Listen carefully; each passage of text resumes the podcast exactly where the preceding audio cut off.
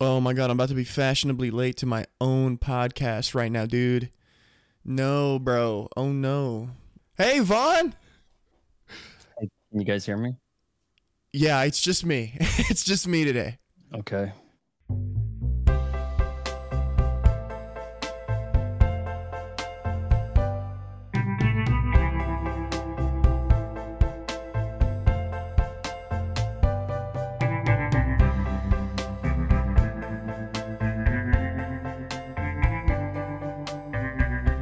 Yeah, sorry about that. My my co-host couldn't make it, but it, this is still really exciting for me.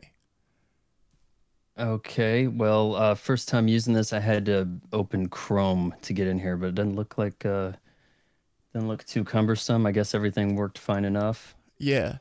You know, I uh I I was in this call for a while, for like 5 minutes, right? I got in here at like 11:55. It's that's my time.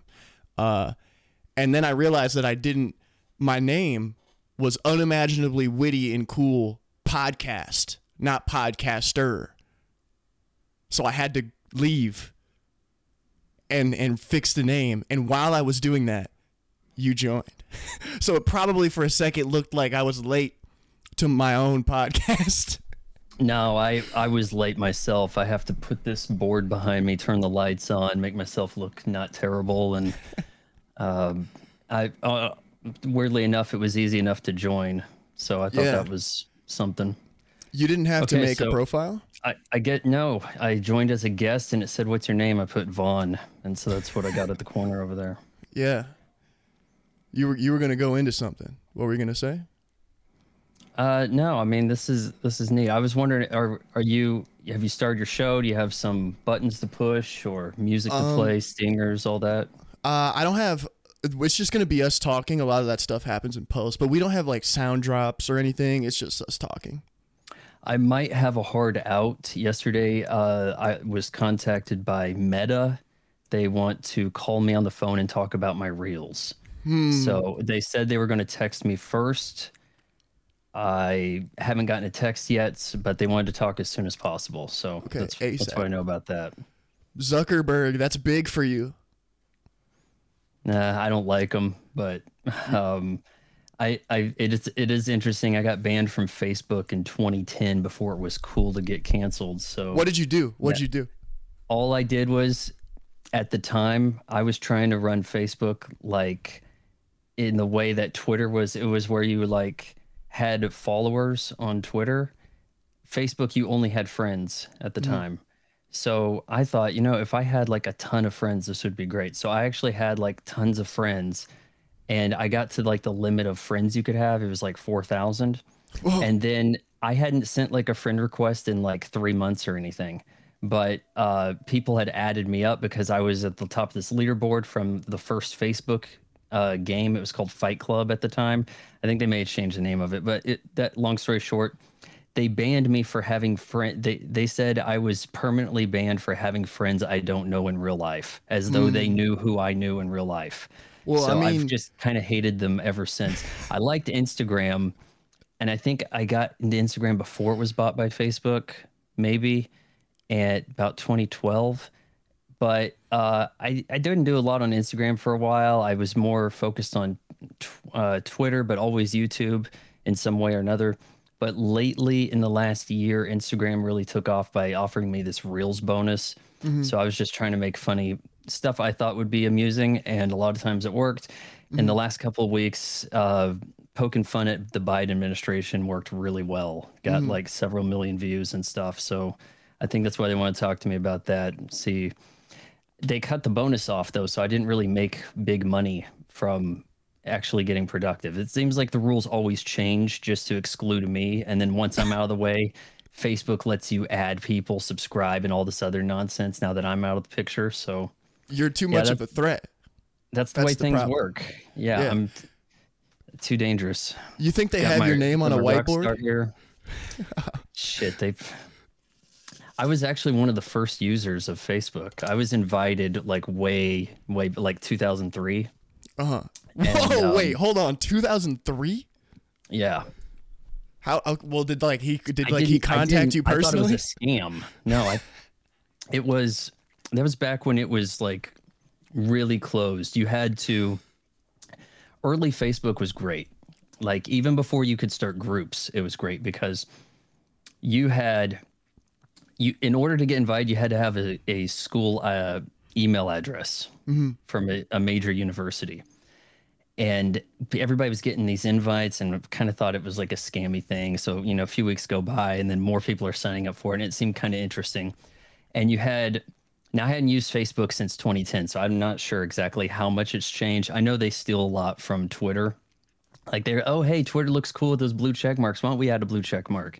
Why don't we try to um, work an algorithm dictating what you're going to see versus your actual status update? Status update was really simple and lame uh, in like 2004. It was like, I'm late for class. It was always I'm something like I'm on my way to get coffee. I'm going to Chick Fil A. It was like things that those were typical status updates, but I kind of used it a little bit differently. Uh, we were starting groups that were getting lots of people in them. There was uh, an early game fight club where you could, if you got to the top of the leaderboard, and I did a little bit of like white hat hacking of sorts to get to the top of the leaderboard. The so I dominated the leaderboard for a couple of years there. and you could Dominated. put- Wow. Oh yeah, there, there was no way to catch up with me, and You're just fucking too good at Fight Club, man. Wow. it, it was once you got to the top, there was there, you. It was a game based on checking in at specific times to fight people, hmm. and if you didn't, they could get a leg up on you. But if you got to the top of the leaderboard, you had like a phrase you could put. It have your name. It, it people could add you and stuff, and then you had like a phrase. And I thought, well, I just started doing YouTube. I'll just put a link to my latest YouTube video up there. Hmm. So I was quickly dominating YouTube also before there was dominating anything you YouTube? get out of it.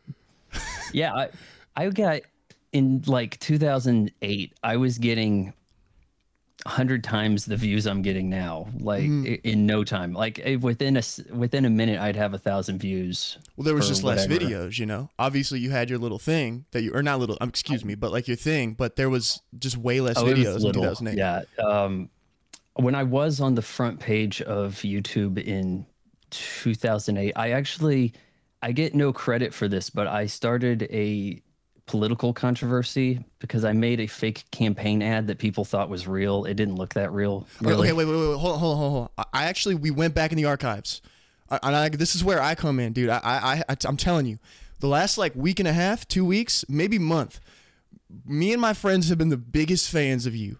We love your videos, and I'm saying that I'm not winking at the camera when I say that. I'm telling you, legitimately, we are your biggest fucking You fans. know, I mostly do gotcha interviews where it's like, hey, we're going to set them up and then we're going to talk about Hollow Knight. And, you know, it's like, and why'd you do this? And, yeah. Yeah. That's usually the interview I get if Yeah. anybody wants to talk to me. Well, okay, so we're, let's go back to your early YouTube. You you're talking about um, You this talking about political the Vaughn campaign. Fry channel? Yeah. Yeah, the- so you're talking about the McCain, like Paris Hilton deal? Well, we I don't know if you, you you have that. a ton of videos. You have a ton of videos from back then. I probably have I probably have ten thousand videos by now. Like Yeah. I mean, I've got quite an output. Yeah. It really is impressive. For, for not a lot of people from back then are still going arguably you're going stronger now, you know, with the output. That's interesting. I don't me. know about the yeah, I well it's so I I do I have a frenemy of sorts. I haven't talked to her in a few years. Uh she was a local gal and I knew her after she blew up some on YouTube and she was going to be groomed to be the chosen woman of YouTube in Whoa, like um, Jesus. early days of it. Yeah. So um actually let's not get her in too much trouble. I won't say too much. Uh, I won't give the name away.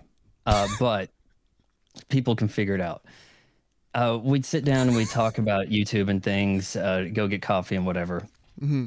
And she didn't really want to be the YouTube face because at the time, it didn't look like people were making that much money from it. Mm-hmm. It looked like you're doing this because you're not landing a guest spot on a sitcom. So she wanted to be an actress, and so she left behind YouTube. Was like, ah, forget that shit. I'm gonna appear as like a featured extra in movies or like sitcoms that get canceled after three episodes. That's what I'm gonna do. She comes crawling back to YouTube. Is completely irrelevant now, and So that's that's the way things were. And you, if you look at the people that were big, you know, let's see, what 15 years ago, they're I don't know, dead or Who's forgotten, dead? Like, Who's dead, Vaughn? isn't, isn't there a lot of them? There was like uh, there was I don't know. there was some gamer. There was like It's a- some gamer called like Juwario or something. Like I think he committed Wario. su- Yeah, he had like Jew in there, and he uh, he committed suicide. That leave Britney alone. Have you seen that guy in ages? Yeah, is I he think dead? He actually, no, he. I think he actually looks like a normal person now. Like weirdly enough, like he might pass for like a real human at this point You know, leave but like these people don't keep putting things out they change the algorithm all around to make it so you can't coast on like one quality video a week you have to like put shit out like five times a week in order for anybody to find you Mm-hmm. okay. like, here's where you and me here's where you and me differ because I genuinely believe in the effect of if you spend months crafting a thing. I really do think the YouTube audience is receptive to that and will give you patience as you work on another large piece. I think I don't think people give the YouTube audience enough credit in their willingness to like buck the algorithm. Because at the end of the day the algorithm is a machine no it's not a human. And what There- matters is the humanity i would It- say. it's really weird because there's no middle ground. You Yeah. either have to have the tiktok style really short uh, non-offensive everybody can relate stuff Mm-hmm. or long format because the algorithm look a year, long time ago youtube when i was like in the partner program and that was like a special thing or whatever they were sending me emails saying we really want your videos shorter. Like because our studies say that people watch like a minute or less. So try to make a minute or less videos. Yeah.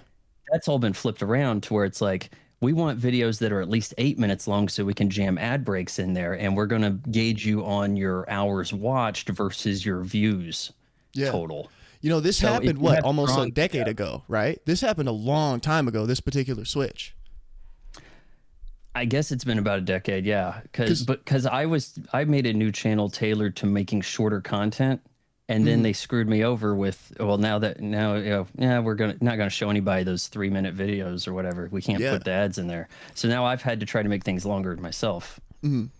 I'm you know i'm not here caping for youtube. I'm i'm i'm, I'm just saying I, I i believe in the audience. You know what i mean?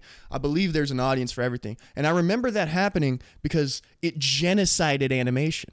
You remember that the animation There community was got team wiped it was crazy I haven't seen original animation or comedy sketches Mm-hmm. on YouTube in 12 years or something. Like Yeah. that stuff used to be big. Like if you had the biggest it, there was it, comedy sketches used to be like the main thing, and now it's react to stuff. Like uh, you know what can we easily repeat here with the lowest effort? Black guy listens to white music for the first time. Oh snap. It's journey you know? Yeah. That and then you can just you know insert another band to do it again. Well, see, I That like the ones that's big like now. I like the ones that it's like a like you know black guy listens to or or white guy listens to Kendrick Lamar for the first time. Um, I like those ones. yeah the- all of all that music react stuff if you can I, I don't think that a lot of it's genuine. Like maybe they have heard it or not but they know they have to have an over the top reaction for the thumbnail. Mm-hmm. and when i see the I, I don't want to click on that. I'm like forget that shit. I do watch a lot of the longer stuff and a lot of times i don't even watch it. I have it playing on in the background like it's a podcast yeah. I While you're think a lot- when you see when you see a video that's like 17 25 40 minutes or whatever that's probably something you don't actually watch but you want to hear the information Mm-hmm. and they know that they're going to get more uh, viewers by having it in video format than in a podcast in, Mm. in for them so that's why they do that Yeah. That's interesting. That's an interesting thought, you know, because I can't now that you say that I can't think of many long, long videos that I've just sat down at my computer and just watched all the well which what long video would you fire up the xbox or playstation open up the youtube app, Mm-hmm. app and watch in 4k you know like it was a movie I don't know. like you were Yeah. streaming Netflix or something. Like there aren't very many that you would give that treatment. And really, one of the tricks, and I screwed up with my. I don't know if you saw my my shoe video from yesterday. Mm-hmm. I I, I didn't up. get all the way through it, but I did watch it, and I was surprised that you got them early somehow. And I wanted to ask you about that. Oh, I just I paid a little extra on eBay, I guess. Oh. Probably one one shop that got them in will. A lot of those shops, they will actually like it put stuff out a little before the street date. I guess the rules are more lax on that than they used to be. Mm. But they they got to the authenticator in Las Vegas and they came to me like three days before the street date. So I'm kind of surprised by that.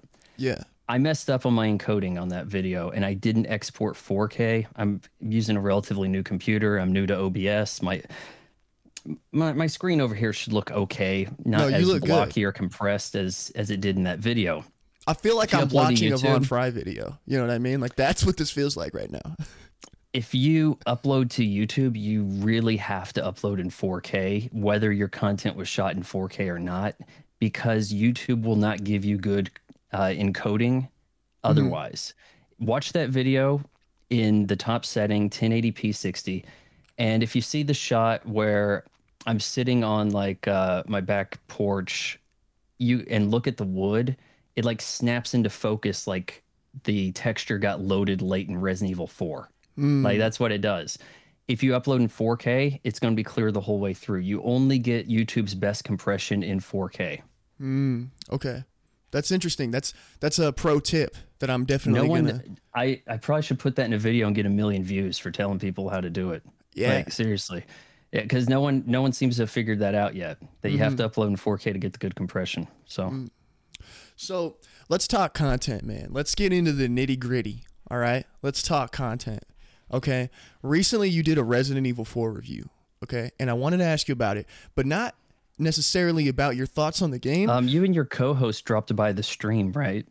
Uh, no, that was just no. me and uh, some of Oh, my okay. some of my friends who are also like watching your videos. Okay, I just finished the stream yesterday. Mm-hmm. Um, I really think that the original game was better, and that's okay. going to be the case in it, it- for a lot of stuff. If you think about it, you know, you have to give you have to give the edge to the originator in everything. Yeah, you got to Uh, edge them. Because like, what do you do? You're shooting fish in a barrel. You just oh hey, well, we got modern graphics now, and we'll make remake a game people already like. What could go wrong? Mm-hmm. Well, the textures don't load in. You have a ground you can see through. You can't shoot anything because you try to modernize bloom on all the guns. So if you don't have the laser scope, you're screwed. Hmm. The enemies act weird. Leon's slow and sluggish because it's more realistic it's just an okay game. It's it is a bit disappointing, and I I wouldn't recommend buying it at the full price. You know, at this point, it, it, should be something that you pick up closer to forty, or when it drops down to twenty if you have to play it. Uh, it it feels unfair until you realize how you actually have to play the game. Like I went back through areas looking for these collectible figures to shoot. Yeah, they got little Funko can- Pops. I saw that. Yeah. they've had those in all the remakes of those. Well, since RE2, they didn't have them in in RE1's remake, but um, you don't have to shoot a lot of guys. You can run past them. They're they're basically zombies, or infected, La Plagas, whatever. You, you just run around them in a circle or whatever. They get confused, and you run past this. And if you know how to cheese it, then you can get through. You a lot of times there's skips kind of built in that we're over a week into the game and they haven't released a patch. I kind of have to give a little bit of clap to Capcom for that because uh, one of the more Sorry. one of Clapcom, yeah. yeah. One of the more recent uh, games I played on Game Pass, Atomic Heart, had a patch like every day, Mm-hmm. and it was massive. It was like 15 every time you started up, 15 gigabytes or 70 gigabytes or something to let people play the game without, ha- you know, a 70 gigabyte internet. patch? That's oh yeah, insane. 70 gigabyte patch day one. yeah, I I think I pre-installed Resident Evil 4 and didn't haven't had a patch since. Hmm.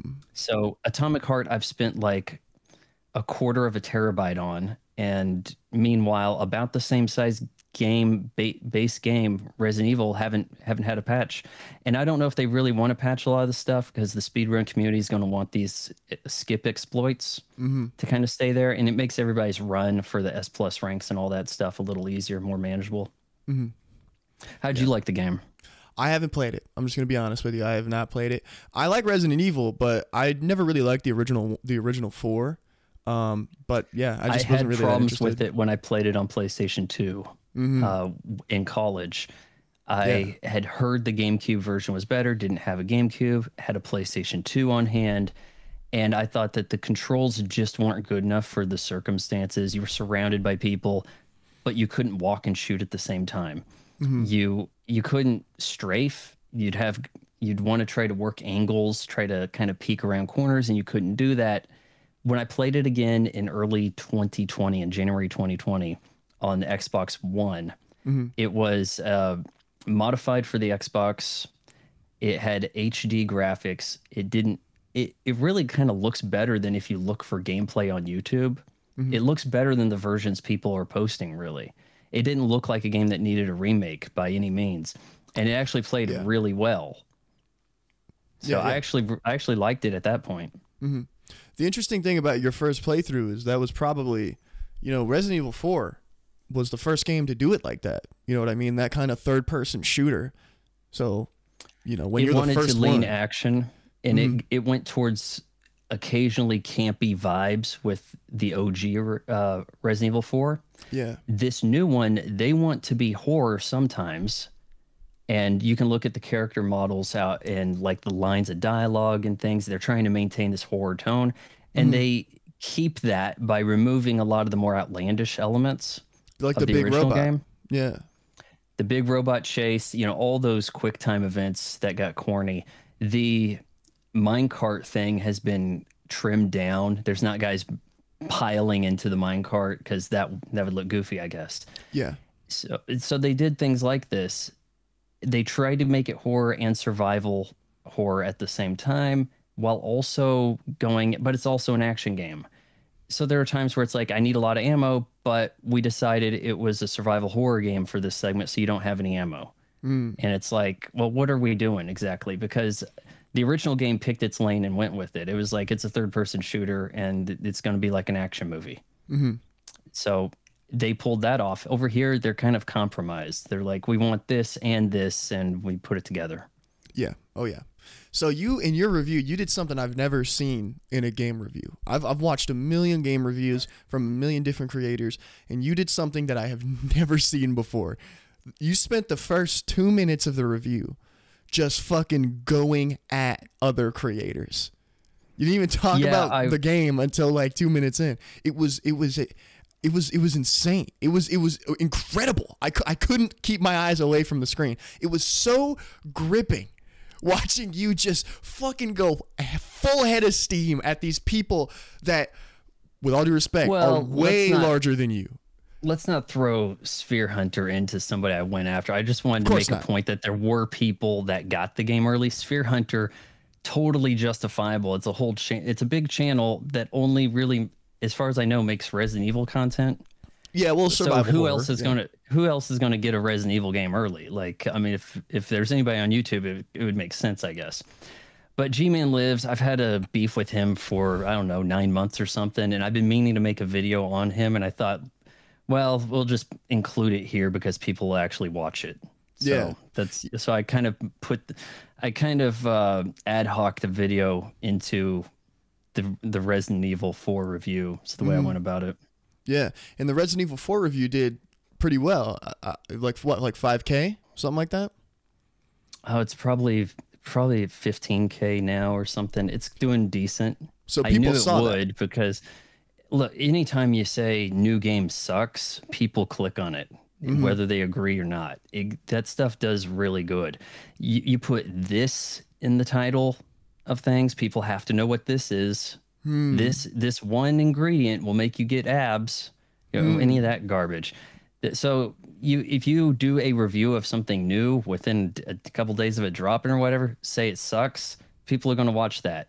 Uh, if you, it used to be you could only review uh, movies like early, and now you see people you know doing these like two hour review retrospective on things of popular enough movies that people are still searching for them. You could do uh, two hours on the making of Jurassic Park or something like that. A popular enough movie you can talk about. When it comes to games, it's like, are you reacting?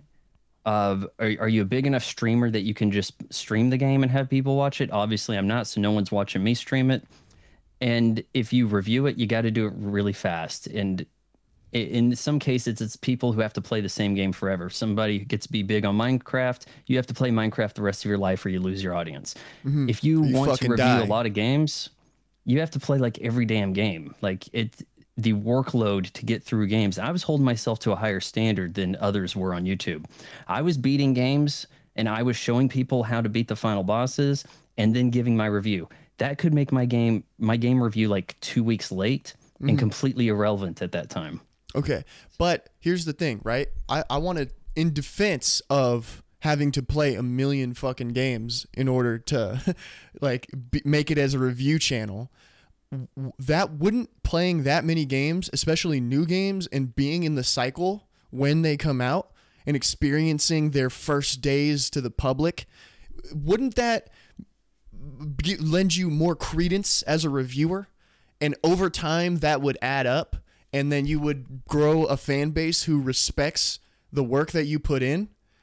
You know what I mean? When it comes to playing all these games, because you just said it's a For massive 10 workload. year- 10 years I was reviewing like every game I was playing uh you know in the most to to a standard of which others weren't. Like I'm giving scores to games. I don't see other people doing that because what they do is they say it's overrated, overhyped, or it's amazing. They but they don't really say how amazing or but they'll make these concessions and they'll come up with ways to dance around it so that they don't actually offend people. When when I'm reviewing games and movies, as soon as I review as soon as someone may jump on because like, yeah, I agree with you. So now I'm a fan. And then as soon as they don't agree with me, I, I'm dead to them. Mm-hmm. So if you actually stick to it, you can't really grow because you're always alienating people as you have differing opinions. When it comes to the games, if you're not getting them early to be able to beat them by the time the public has a chance to look at them and you got those early videos on them you're just screwed. So i just said you know what? I'm tired of playing playing by these rules. I'm going to start reviewing games without beating them. And so that's where my hollow knight review comes in. Hell i'll go one up. I'll go and review a game without playing it. See my uh, elden ring review. You know if if people want to I do thought me you just like said you then- held yourself to a higher standard and that you try yeah, to beat the game. for 10 years and then i said screw it so said, "Fuck it, dude. Dude, I'm just gonna let it fly." That's I respect that. Just And look at my Elden Ring review. I watched a friend play it and thought this was trash. So Yeah. so I shat all over that game too. And i if I can tell a game is going to be bad early, this trend, like if you look at Hollow Knight, in partic- particular Hollow Knight, where it's like let's start our game slow, boring, and confusing, mm-hmm. and then it'll get good if you're willing to put 20 hours into it. That's poor game design right there. Like why Okay. should I why should I be like confused, bored, or feel it's repetitive early. And then it's like my fault that I didn't stick with this for dozens of hours. Like mm-hmm. you should warn people about that. You shouldn't be. You shouldn't, you know, wait a few weeks and be like, "Oh yeah, eventually it got good." yeah. Why? Why put up with that? And the same sort of thing goes when it to like a streaming series. You want to put out like eight episodes of the course of eight weeks. If the first episode sucks enough, and I can't get through twenty minutes of it, I'm gonna put out a bad review of it. Like, um, The whole series or just the episode? Ah, the whole series, to the hell with it. Like Cyberpunk Edge Runners. Yeah, I got a lot of shit for that because I thought it started like trash, and then everybody nagged me about it, and I watched the rest of it. Well, you don't think And it's a little like- unfair to chalk it up like that? You don't think it's a little unfair? It's kind of unfair, I'd say.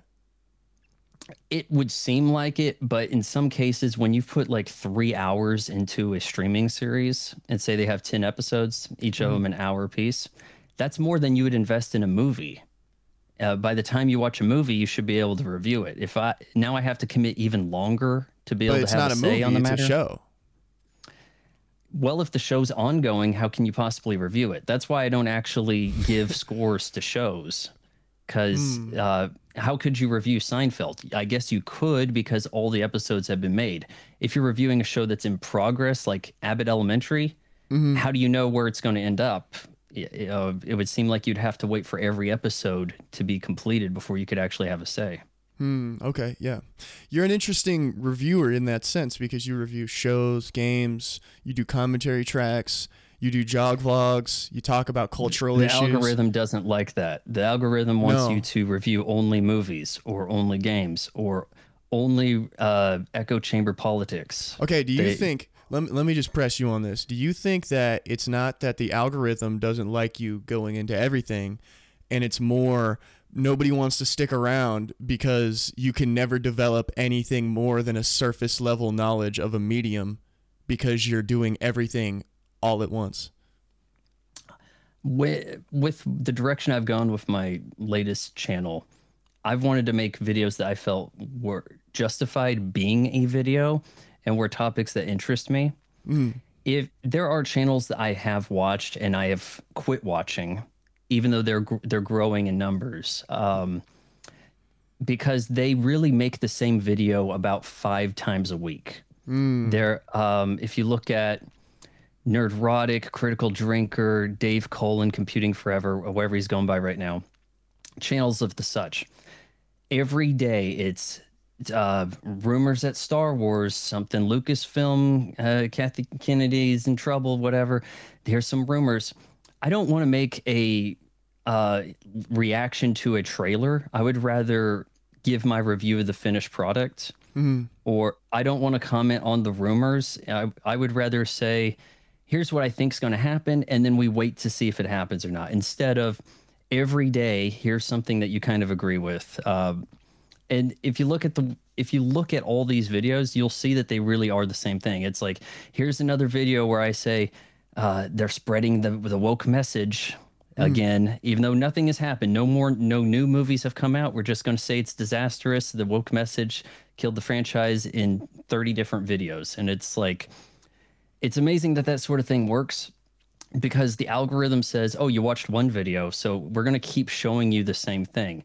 Instead of people finding a channel that reviews games or reviews movies, it's like you watched a Star Wars review. We're going to give you some more Star Wars content. Not hmm. you want more movie content. You just want Star Wars because that's that's how you you watched it. I think the hmm. algorithm doesn't know what to do with you if you if you aren't sticking in your lane, if you aren't going to like one genre, one kind of content. Mm-hmm. And yeah, I do have people who maybe they checked me out because I had sh- some shoes they wanted to look at, but then I'm not talking about shoes for several weeks, so they, you know, they lose interest. In my case, I'm I I feel like that's a more justify it's more justifiable for me to do a shoe review than it is to hear about um, Trump being arrested for three straight days or something, just because they know that they're going to get views saying the same thing they they said yesterday. Yeah. Well, that's yeah. I mean, yeah. Why don't you just commit to shoe reviews because you're remarkably well spoken whenever you talk about them, about shoes. I I don't even know that much about sneakers. I just am generally smarter than the guys reviewing them because they're all like, "Yo, dog. So uh, here's how it is. Um, yeah, the uh, and it's like, okay, let's let's use Grammarly or something. Let's write out a script. And it's- a lot of them actually, they're. I need to start a new series of people who improved since I shat on them because there there are people who are like actually taking their notes. It seems like. Like there's some people, there are some creators on YouTube who are getting their shit together. That's a good yeah. Okay. okay. That's um, okay.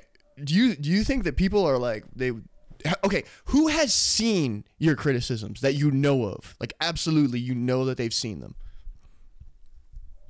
Is there anyone? Oh, oh, that GmanLives. I'll tell you that shit. Um, I want to say I, I'm I don't like his think here. videos. I'm just I saying. know I, just would like to say. Rambo Raff for Life uh, watched me talk about him. He does not take criticism well, so I try to package this in, you know, here's a suggestion sort Mm-hmm. of way.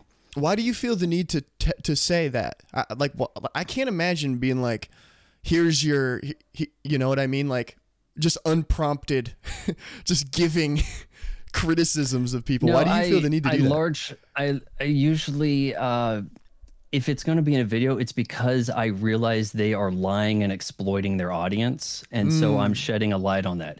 If it's somebody who I think, hey, if you just, you know, if you if you bought this kind of light over here or use this program export like this, this would do you pretty good. I'm not going to, you know, burn them in a video. If it's somebody who is baiting people, uh, getting people to click on stuff that's a bunch of nonsense and just doing the echo chamber what- why- grift, why then is I'll go after them.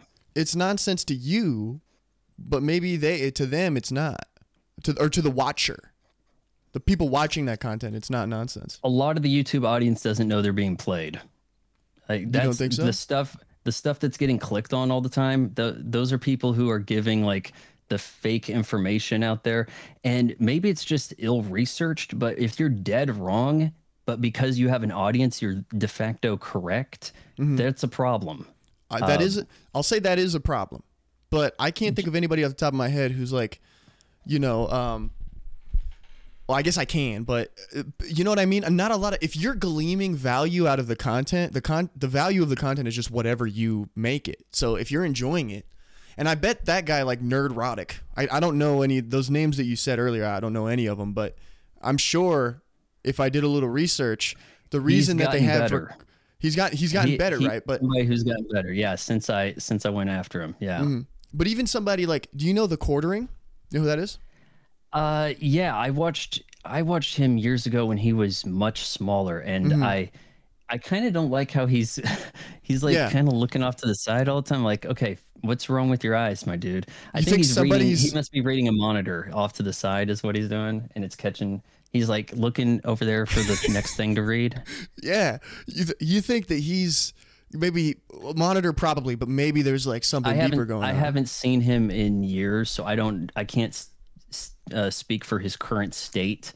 I know he's getting in a lot of hot water because he went from I think he was more of the uh movie streaming series rumor type channel going more towards the we have to stand up against the LGBT woke crowd thing. Mm-hmm. And a lot of that stuff has blended together. A lot of people hey i just wanted to review movies and games. Mm-hmm. And then the way the industry is doing people over i've had to talk about other things. Okay. that's, that's the direction i've had to go.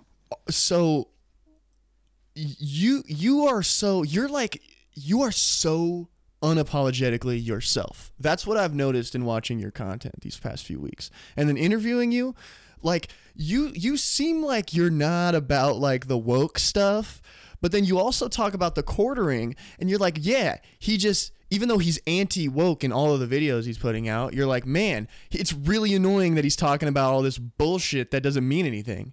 I feel like that's where you stand. Yeah. See, some of these people realize that there there is a grift in the anti woke. Mm-hmm. You find people who are anti woke and they keep watching your content because oh that guy thinks like me. Yeah. Oh hey I like that guy.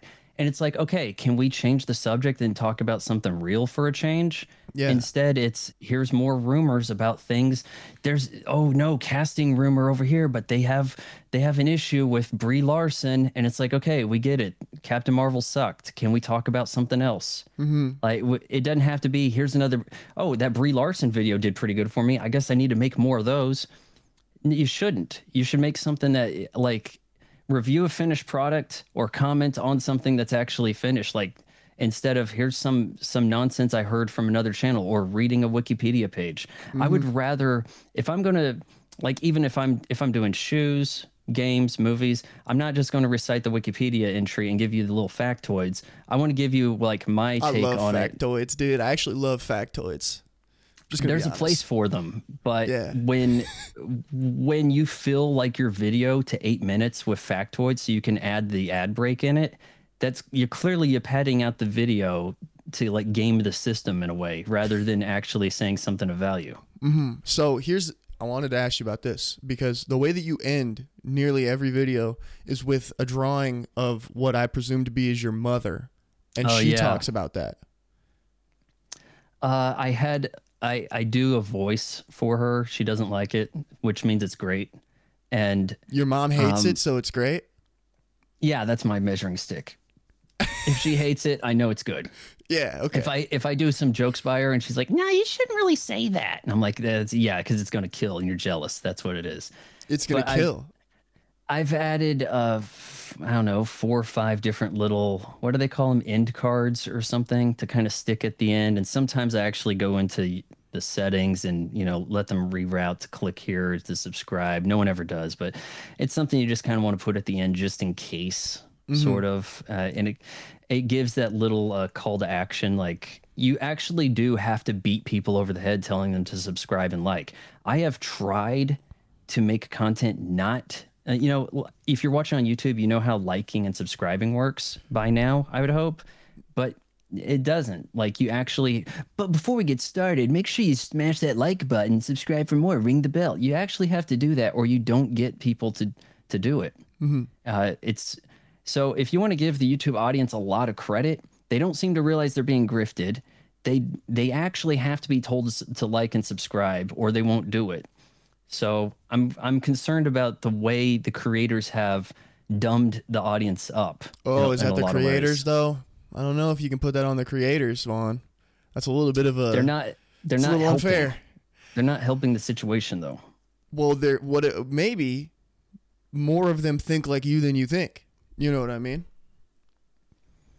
Maybe. If they are, they're they're if they are, then I think they're probably making the same content every day. You know, doing the echo chamber thing, Mm. just repeating themselves. they know, they just don't give a fuck. I get it. They're right there. They well, they're doing what they're doing because it's working. You know, uh, I think the algorithm recognizes the repetition, and it says Brie Larson. Here's more Brie Larson for you. You, you Yeah. got more Brie. You got to get more Brie Larson news out there. Yeah. Like, okay, we got it. She ain't doing a whole lot right now, and her movies are bad, and she's not great in them. Is she in any good movies? I'm trying to think if I've seen a Brie Larson movie that's I liked. I never saw that one that she got the Oscar for. Uh, got an was Oscar? It called, yeah, she got Best uh, Actress, in the leading role. Yeah, that's why she's Captain Marvel. It was called Room, and she's like, it. It sounds kind of like Old Boy, like in a way. Like this woman is trapped in a room, and she's she's raped and gives birth and raises the kid in the room, and then they escape. I don't know about you, but that just sounds like a good ass time to me. That just sounds like a fun thing. Yeah, but do you want to rape Brie Larson, man? No, I Like- that's not what I said. I'm in her shoes. I don't want to Just rape. being left alone. I thought you meant you. It was a good time raping her. No, it's not what I meant. Oh, okay. But you know what, man? Hey, man, it's the beauty's in the eye of the beholder. You know, when in Rome. See, I think that most of the actresses, actors that we know of, they're really about the same caliber. A lot of times, these the Oscars in the times past, that it went to the character. Everybody's about the same quality actor. How can you really gauge their acting quality if they're not playing the same role? Dude, there's uh, it's- a whole world of minutia in acting that I can could never even begin to understand. Are you kidding me, man? That well, best now we give awards to the tokens. Like we're like, hey, we got an Asian woman in charge of the Oscars, so it's Asian Retribution Night because we stiffed her Joy Luck Club back in the '90s. So guess what? Asians winning big tonight. Like You you, knew that shit was going to happen. You're talking about everything everywhere all at once, but Oh, that's definitely what happened. but see, I I've had seen. so many people come up to me and say, "Yeah, you In were right, man. This movie's trash." Like, uh, no, not uh, hell. I don't. I hardly leave the house, man. Like, no, but I, I, that's one of the few re- negative reviews people have come up to retroactively, and we're like, you know, every day, like every hour, people are like, "Man, I totally agree. This movie's trash." I reviewed it when it looked like it was going to be just kind of forgotten about. I if I had known it was going to be like the uh the kingmaker decided this was going to be the movie of 2022 Who's the i would have had a longer well, it uh well i guess in this case it's not necessarily one person but it's like hey we we definitely want to address the asian hate thing and one of the ways we can do that is we elevate the the asian in the art performances. We actually have a, a film with a, a largely asian cast so we have to we have to give this and if you look at what michelle yeoh had posted on instagram that she took down it may not have been her from the language it was probably um, her publicist or some assistant or something talking about how this award would mean more to her than it would Cate Blanchett because it it's going to inspire Asian actresses and young Asian girls. These Yeah, are well- individual achievements, and the achievement is air quotes on that because this is stuff that's bestowed and not necessarily earned. Yeah, So you can't say, oh, well, because Michelle Yeoh won that, and I'm a little Asian girl. Now I want to be an actress. Mm-hmm. You shouldn't have to do stuff based on somebody else has done it. So now you want to do it. Do what hasn't been done before. Like Mm-hmm. I, I can when I when I was growing up a little kid in like the 90s. That was amazing. That was one of the best times for racial relations. Late 90s in America. Like everybody loved basketball. Bunch of black guys. Every everybody was all the black stuff was cool. All the white kids loved the black stuff. It was great. Everybody was watching Fresh Prince. Hell, I loved Family Matters, uh, Michael Jackson, whoever, um, hip hop, all sorts of stuff was was doing great. And now we got all these lectures in our entertainment, and it just alienates. It's like why why cut down your audience like this with these lectures? Are any You know, white guys giving lectures? You know what I mean? Any black guys? White guys, because I can't White think of any white guys who give lectures. It- no, the white guys are afraid to say stuff. You get uh, I'm not. I'm not do, afraid to say anything. Well, if you have the the status, let me see here. Like Kid Rock, Uh-huh. he probably could have been more mainstream than where he's seen as like a fringe Fox News Okay, he talking head type. he was very, very large in mainstream during his his second album. for a brief time there, like Mm, up to I don't know, not duet from where- with Sheryl Crow. He, but he, that it was a shift. It was definitely rock in like '99, and then it no, 99 was country. Rebel Without a Cause. And then in the Yeah. mid 2000s. But that was like a 10 year run, Vaughn. Give him his flowers.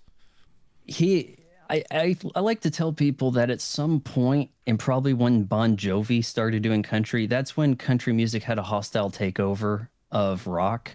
You Mm-hmm. do not see rock bands anymore. No, there is no new rock band that's taking over. It's all solo acts or country. Solo acts. You talk about this in your stand-up. Pop. Yeah, and it goes over people's heads. They're like, "Oh, is there a joke here or something?" Like some of that stuff you can't really when it comes to telling the jokes if you're going to do stories uh, or uh, something long that you you're building up for a punchline you can't do that in a five minute open mic set you have to have lulled the audience in for like a good 30 minutes already and then here's a story for you kids Uh, so that's kind of the way that works out but yeah, I, yeah, yeah, we, dude, as we've covered goes, so Kid much. Rock. So, Oh, go. so- I'm getting you off track here. I Go have ahead. I have to double back on what the the Oscar. You don't think that there's a little a, because there is power behind an Oscar. There just is, whether people like it or not. If you have that little statue, that there's power behind that. Studios will like you. You know what I mean? Studios will will do things for you. You'll get roles. You'll get Marvel roles. You know what I mean? In the case of Brie Larson, like you said earlier. That's so the only reason she's Captain Marvel. Yeah. well, But- why? But, but I'm saying, have- like, why is it an issue that they give it? Even if they did give it to this movie to, because of all of the coronavirus Asian hate stuff, why is that a problem? Because at the end of the day, like, why is it so bad that they're using this thing, this little statue, to make to like help a, an entire culture? You know what I mean? I don't When- understand why that's bad. the Oscars has lost its value. That's not true, Uh, Vaughn. it- Come on. Oh, it has. The- No, it's when not. the viewership of the award ceremony drops as it has, then people have realized that these awards don't really matter. No, that, that- Vaughn, that's come on, that's not true, Vaughn. Come on. Dude, Will Smith smacked the guy, won best actor, and Emancipation just came out and is a huge hit. Like dude, Is it, a huge hit? I Yeah. haven't looked at the numbers on it. Well there it's it's Apple TV and Apple TV uh, a lot of people have and there's very there's very little content on it. So whether or not it's a huge hit based on quality, I don't even know if it Hey, had a Will, theater run. Will Smith was one of those guys in in the late '90s, Ev- like top actor, being like a black guy. Little Mm-hmm. kids love love Will Smith, and he wasn't lecturing us uh, back then. I mean, it was. He, man, he also was like one of the top uh, recording artists. Like he was on He also fire. He also He has, has a lot of always goodwill built up for him. he's got goodwill, but um, okay. Now let's let me let me ask you another question. Okay, Brendan Fraser, he just won Best Actor for The Whale, which is about a big Yeah. old fat guy. And that's the whole plot. I now I haven't seen the movie. Much like I you, I like to draw either, but- conclusions before I finish. But I haven't seen the movie, but it's not about him being fat. He's also gay. That Okay. that edge that gives you some of that critic armor. You have to wrap yourself in the critic armor. Okay. To, to get the woke points. Okay, we're talking. Okay, well, they got a point value. What is my? Well, how many woke points No, do I have? I want to No, actually know is- how many. There aren't actual tangible points here. Uh, What I'm saying is like if you do things that are going to uh, align themselves with the people handing out the awards, Mm-hmm. then you're going to get the looks. Okay, but It- th- now, okay, now, Vaughn, please, uh, the Academy. You're telling me the Academy, the fucking, uh, the the fucking, dude. This is the Illuminati of movies, dude. There's, it's they've been around since like the 20s. You're telling me there's any there's there's can't be more than two people on that Academy that aren't white guys, or that yeah that aren't white guys. yeah, that's got to be the least diverse place They of all want to time. look like they are. They they want to give the impression that they are into diversity. Why is So that a we have- problem? We have, to give that out. It's a problem because it's like stuff that's not earned, but also at the same time, oh, as, you're you, as you see some of this stuff happen, you realize that what what does it matter if they say that's the best picture? If I think Top Gun Maverick is the best picture, people are realizing now that what the critics say or what the Academy says doesn't really matter compared to what their personal thinking is of how they gauge the quality. Mm-hmm. How do you So feel I about cuties? I'm not saying just the Oscar. I'm saying like all award ceremonies, people are realizing who cares what what the award says. It's not a football game with a, a definitive score. There's nothing objective here. And in a lot of cases, if you water it down into the first, we make history. Look at every award show is making history somehow. You'd think we'd run out of history to make, but it's always like the first trans activist country music singer to win album of the year. Like they'll come up with something so that they get a headline saying made history. And they get to feel good about themselves because we made it happen. Look at this award we gave. Uh, what do you say about cuties? I've never seen cuties. Oh, I was just I was just gonna look, let's I wanted to ask you about that because you just seem like someone who would have a take on cuties. Because it's that's a very big critics it. versus audience score Is that situation. still available on Netflix? It's a Netflix original, right? And I don't think that they've ever removed content like Hmm. HBO Max had to. Though I think they will soon because if you part of the problem with the streaming service uh, business model is the writers creators of these programs that are always there are continuing to make money. When seinfeld ends in 1998 nbc doesn't keep paying jerry seinfeld and the gang to make more episodes or it's not showing on their network anymore. They they're they're kind of done with them.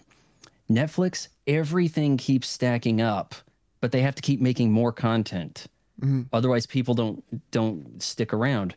So the price goes up and then it's hard to justify the price now in netflix they're even charging you to watch 4k you got 4k for free over on youtube you are fucking smoking crack. You think I'm gonna pay for 4K on Netflix? I mean, i'm not shit like yeah. i mean you- i'm imagining you everybody is either paying for netflix or they my friend left his lets me use his account like that's Yeah. the case for everybody I don't Ain't know anybody doing the who's 4k paying. thing yeah. yeah so they've dug their own hole and it's kind of nice letting them burn you know uh, it was the streaming thing showed a lot of promise when there was little competition it was like if you want a tv show go watch hulu you want a movie it's on netflix now everything is so divided up you're paying just as much to watch your streaming as you did when you had cable kind of like us as a maybe nation, more. right? Yeah. You feel me? Thing, things were even when i was in college you didn't you maybe you didn't like the other side of the political spectrum but you didn't hate them like you do now. Mm. there's a there's a lot of business in getting people to hate each other. That's Mm-hmm. what i've i've figured out. You can you can game that. You can always count on it too. You get uh you just raise the political temperature up and then what do you know? Somebody goes and does something violent but you get to say well i didn't say blow up that school. I just made them hate all the people inside of it Do you think No, hate is uh like manufactured in people, or do you think it's intrinsic to our nature? Uh, little kids are pretty evil. You have to beat the evil out of them. You have to put them in timeout. Uh, you have to hit them with something. You got to tell them to knock it off. I Hit think him with what, in- Vaughn? What do you got to hit him uh, two by four crowbar, you know, right across the face. You know, give you know a little something to for them to remember, not to you know, drown your brother or something like that. Kids do evil shit all the time. Like there, there's hardly anybody meaner than high school kids or, What's- or middle school kids, right? What's the most evil thing you've ever done? I've, I probably haven't done enough evil things, really. Mm. I don't know. Do you have an example for me? What have I done Um, that's particularly evil? You know, I did. Here's what I did one time. I, I was driving. I live in Arizona, right? And we got these things here called javelinas, right? I don't know what that is. A javelina is like a hog. It's like a wild hog. Like you're oh, cool. you're you're in Does it have right? fur like a boar? Oh yeah, dude. Yeah, they're so oh, cool. nice. Yeah, you're in you're in Kansas, right? So you got deer. Occasionally, yeah. I mean, Yeah. we've got deer in the way that the NBA has white guys. Like there might be one out Why, there. Vaughn? Why? Why do you feel the need to do that? Why do you? Why are you like this, Vaughn? Okay, let me tell my story. Let me tell the evil that I did, okay? And then you can Yeah. gauge. So I'm driving down. Um, I was actually with my girlfriend at the time. I'm driving down this road, okay, and a javelina dings the side of my car. I don't hit it head on, but it runs into the wheel, right, while I'm driving, going fucking like 50, 55. So it's not enough to kill it, but it's enough to put it out of commission, right? You know what I'm saying? So I hit this thing and I pull over. You know what I'm saying? I get out. I'm like, no. Now, I'm from deer country. I'm not from Arizona. I'm from deer country. And I know that when you hit a deer, if you can, you're supposed to kill it, right? You grab it by its horns. You ideally, you know, you have a gun Twist, on. well, the antlers, you twist the neck around, Antlers. right? Yeah, yeah. You give it a Yeah. twist, and it, it's like screwing off a Snapple cap. You just fucking snap, pop it, and it stop. It dies instantly. So I was like, okay, well, I don't know how to do this with a javelina, but I have this thing here that is suffering. It's dying. This thing is not gonna live if I don't, you know. I mean, I'm not a veterinarian, so I don't know how to save this thing. So I swear to God, dude, I was like, fuck it. I don't have a gun. I don't have a knife. I it doesn't have horn or it doesn't have antlers. Doesn't have horns. So I picked up a big rock, Vaughn, and I and I and I swear to God, I dropped it on the head of the javelina, and I fucked the aim up, and it busted its mouth up. And I, dude, I just ran away. I just swear to God, I just fucking Oh. ran. I just ran away, dude. It ruined like my month. I swear to God, it was it was probably the most evil But thing I've ever done. If if that's the most evil thing you've done, then you haven't done enough evil to to have done an evil thing because you actually You don't think I won't be intentions judged? here. You don't You think I won't be judged when I die? There is a perspective in which you had good intentions, Mhm. right? But does that matter, you, Vaughn? you you know? intended well. If you're gonna go for pure evil points for me, like you got, I mean, hell, you got to throw a baby in a dumpster. Like, I mean, like not good intentions. but You know, who? so like it, it's not that evil, really. it's You, yeah, you but tried. I tried, but like you know, I, I I get caught up in that too because I used to do a lot of like things that I thought I used to make these videos that I thought were satire, right? And so I would say these outlandish things, but in my head, it, it they were.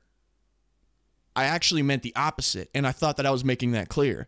And then after a while, I found out that people in the comment section were not on the same page as me, and they were just It- taking it. satire does not translate to the internet. You can't tweet satire. It doesn't Mm. work. No one reads it that way. I do a lot of satire. No few people pick up on it. After I get enough hate, then people pick up on it. Mm-hmm. Like, you know, my Hollow Knight review and saying like all you do is this cut grass with the sword or something like that.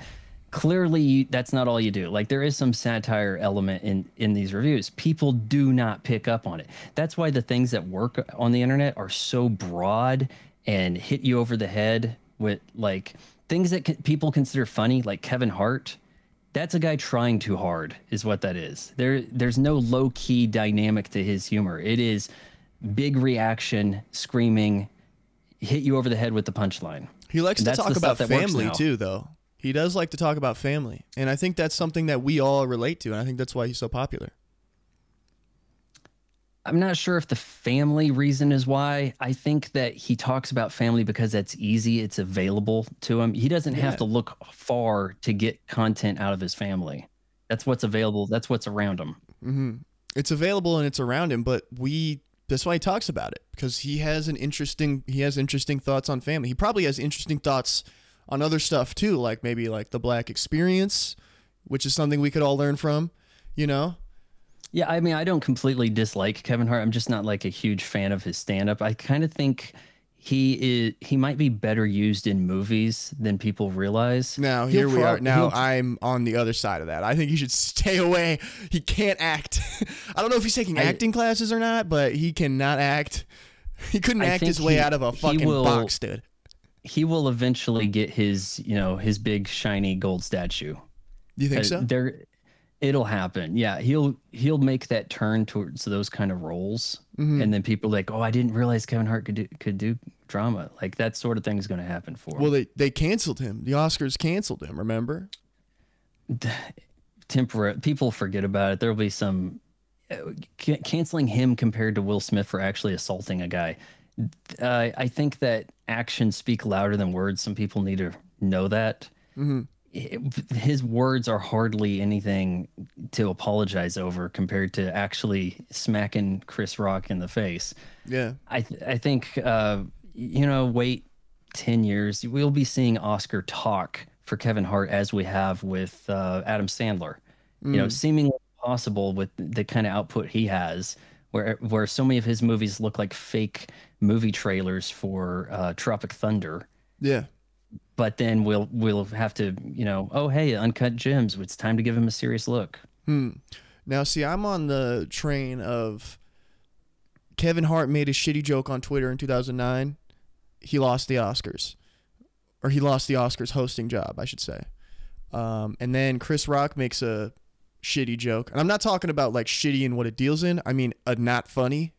That's what I mean. It was lame. It was it was like So- white GI Jane really. Yeah. So if I'm Will Smith, uh, I'm you know well, I've said this a bunch of times, but you glean value where you find value. I feel like I think Will Smith hit him because it was a shitty joke, and I think there should be It every stand up. funnier if he said that was why. Yeah. Like I, I just hit you because the joke was bad. It's just a like shit that would have been good. Yeah. Yeah. No, they actually go back a ways. Like uh, there are episodes where Tyra Banks and Chris Rock are on The Fresh Prince of Bel Air. Hmm. So I mean, I we know that they've had to known each other for eh, thirty years, something. You ever had to smack somebody? Mm, Not on stage over anything. No. You ever just had Actually- to touch up someone, just pepper them up a little bit? Oh, I mean, I've gotten in fights, but uh, What's your favorite fight that you've been in?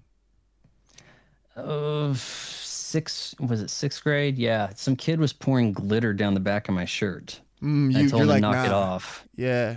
He did, he didn't knock it off, so I I grabbed him by the neck and I put him like a chokehold and threw him over a guardrail down some stairs. Then I jumped. I jumped down the stairs, landed on his chest Oh, with you, feet, put him back in a headlock and ran him into a wall. he died. Then I was I was no, he was fine. oh, oh, This I'm sure. 90s kids, man. 90s kids. Yeah, they had 90s kids were tougher. That- it- Yeah. This wasn't today's bullshit, but with all our I medical calmly- advancements and yeah. we were no. we were both calmly escorted to like the vice principal's office and taken Mm-hmm. home and then I watched Saturday Night Fever on TBS because I was away from school so So he he Yeah. poured glitter down your neck. You fucking killed him. It was all well, water under the I, bridge. I didn't have any problems out of that kid or anybody else for you know for the rest of the time I was at that school Hmm. So sometimes, you know, it's uh, what was the movie? There's always some kind of thing, you know, it's talked up as like a prison trope, like you got to beat up somebody so that no one messes with you later. yeah. That's kind of the way things worked when in the 90s. when you- when you had a school where people were troublemakers then you kind of had to you know go about it with that kind of prison mindset i guess i don't know what the kids are like today i think it is more online based harassment versus in person because like and i play a lot of overwatch i hmm. feel like if you play overwatch call of duty halo fortnite people view you as just somebody that exists for them to troll mm-hmm. like you're not an actual person on the other end. You're just somebody who's there for them to get joys out of screwing with. yeah. And it, to distance ourselves from that human connection, a lot of the this behavior that starts online, it manifests itself in the real world. People are people don't see other people as people anymore. They don't talk with manners because they don't have to online. So why should you know? It kind of it gets untaught from them. They unlearn these behaviors. Hmm. You think you think their parents teach them that, or do you, the way you said that, you think th- there's like intrinsic, No, like they're it's not born a- with them? it's not a parenting issue. It's people struggling to adapt with living online in this like other when we're online, we're we are kind of distancing ourselves from our body. We're we're going into this other system to interact with people, but too many people are not seeing those other people as actual people. Hmm. Yeah, that's a You pretty. can't really you can't really parent kids online like that. They don't have the somebody over their shoulder saying, "Hey, play nice over there in Fortnite." In Fortnite, now Yeah. that the connection over there is going to be if the parent's not home while you're playing Fortnite and you're trolling your own team or whatever. You know, how's a parent to even know know about that, right? well, what about the Chinese government? They're doing that. Chinese are we've probably already lost to the Chinese. We just don't realize it yet. Mm-hmm. Like they're so far ahead of the game because they run their country like an anthill. Hmm. There's no questioning the authority. And when you have people who have to work and have to do things and there's no questioning the authority, you can get so much more progress made versus all this stupid infighting we're doing about the woke side versus the anti woke side. Let's not accomplish anything. Let's bury our heads in our phones and work on tech from Apple to get better resolution on our YouTube videos or some shit Yeah. versus actually striving to better humanity with anything physical, uh, you know, explore the galaxy. If Star Trek is so unrealistic because they don't have the internet to stop them from doing everything they do on Star Trek. Do you think the internet is impeding the human race? The internet has it it, it has been a net loss.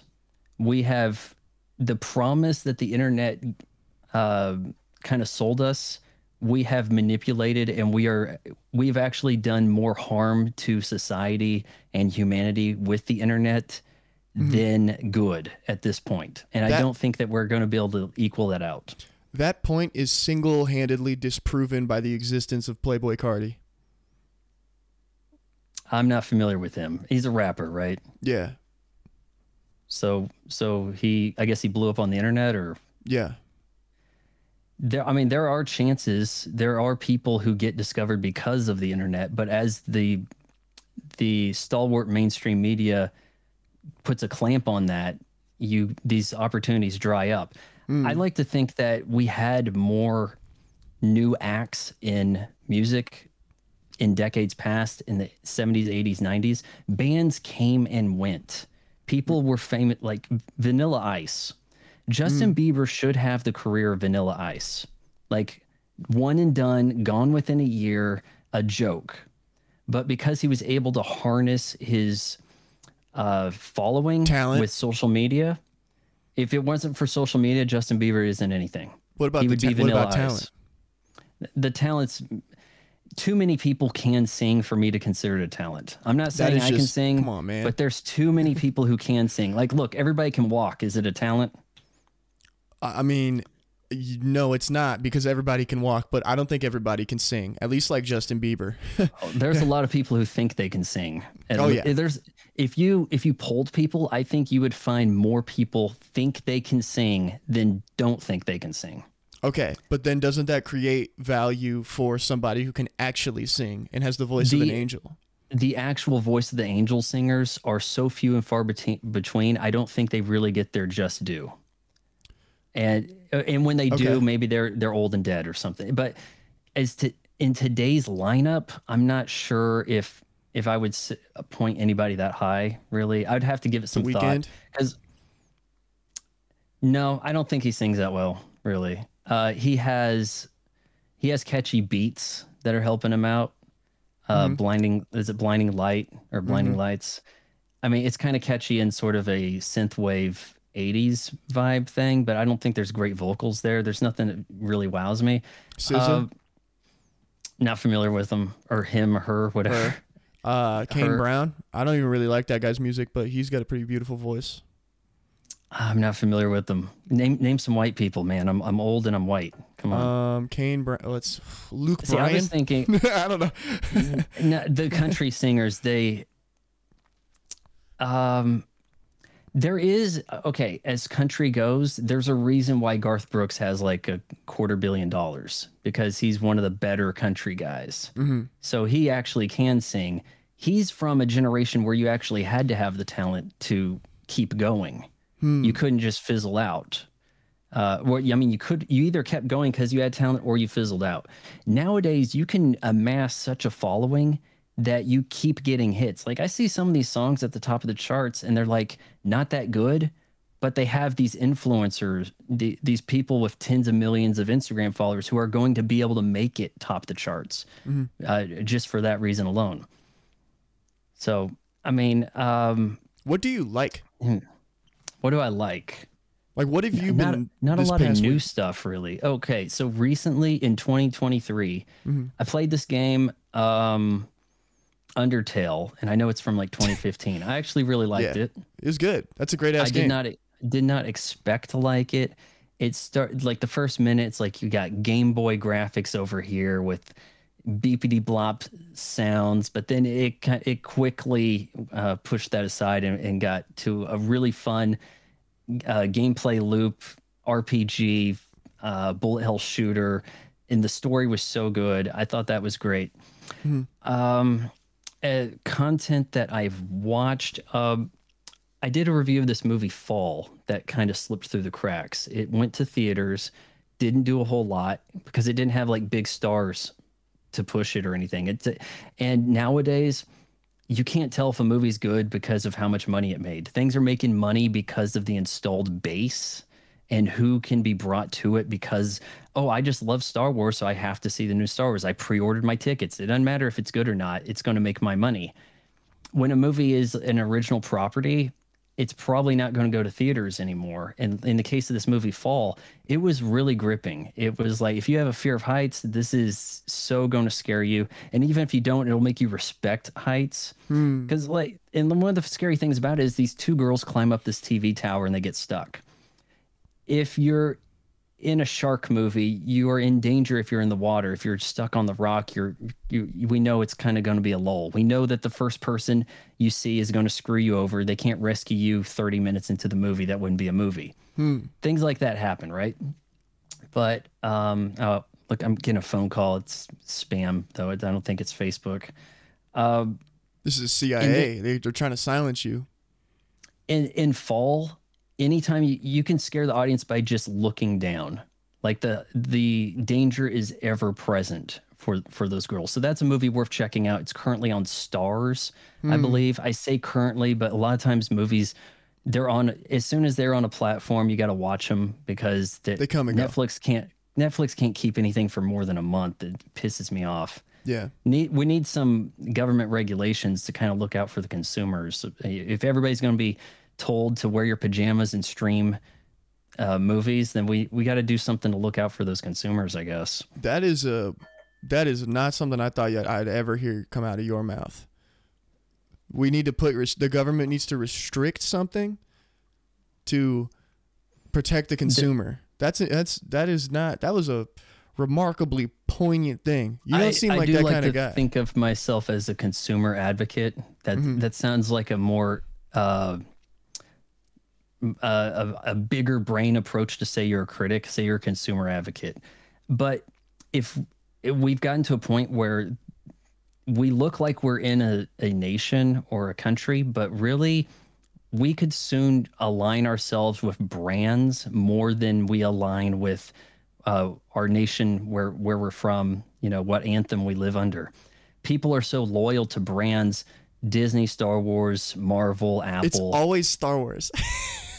i like to throw star wars out there you know game the algorithm for you you know Thanks. gotta Yeah, get no. gotta get people to check this out you say star wars enough brie larson dude you're gonna have like a million viewers now Let's go, man. you're gonna get everybody No, this Yeah. is huge. Now, we, we've mentioned everybody everyone, here's the question. All right, what if there was a brand civil war and we really do align ourselves with the brands that we like instead of aligning ourselves with nations, we align ourselves with brands. What Mm-hmm. brand would you go to civil war for? Uh, last night I actually watched a movie that kind of touched on this Rollerball from like 1975, 74, Are you going to do a commentary 75. track? I no, I'll, I'll do a review of it though. Oh, okay. But um, so I watched this movie Rollerball. It's on Prime Video right now, and in this movie from you know mid early 70s, the corporations have taken over the world it, it's everybody has like a corporate anthem they have to do at the beginning of their sporting event. It's to kind of show how nations have broken down and companies have taken over. And it's not elaborated upon in, in you know too much regard, but it is interesting. It's something that I think could potentially happen. Hmm. And they if had I that all the way back in with the. a brand, dude, I would line myself with SanDisk. Why? Has SanDisk ever let you down? Like I was just thinking about that the other day, man. Like I've never had a SanDisk drive go bad on me. Like there's there's certain things that just and I wouldn't want to align with too powerful of a brand like Apple. Mm-hmm. I think I think you're better off aligning with a smaller band. Like uh, if you said Burt's Bees, where are they? I've I've never had a problem with Burt's Bees. Yeah. So I would be on on team Burt's Bees. You know, Okay. if you put yourself with the big group that makes a lot of products that makes everything you use, you you will make excuses for them.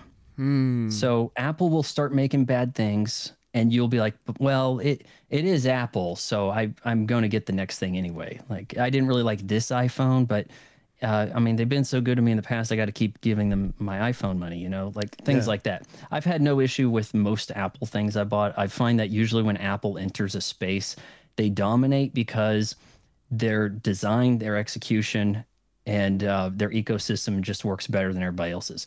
My Yeah. brother built a computer. He already has a problem.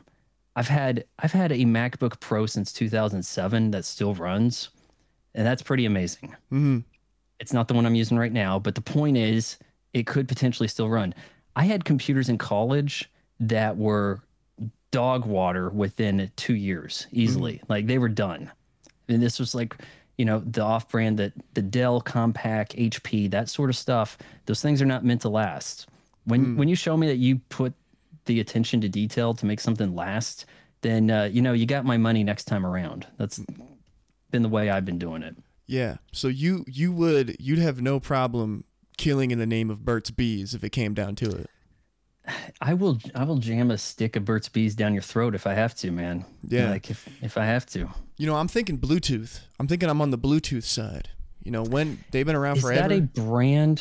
It, I it's like a protocol from a collaboration, you know, like DVD or VHS or something. Like there's somebody who was behind it initially, like Toshiba, I think, made VHS Hmm. uh, or Panasonic or somebody.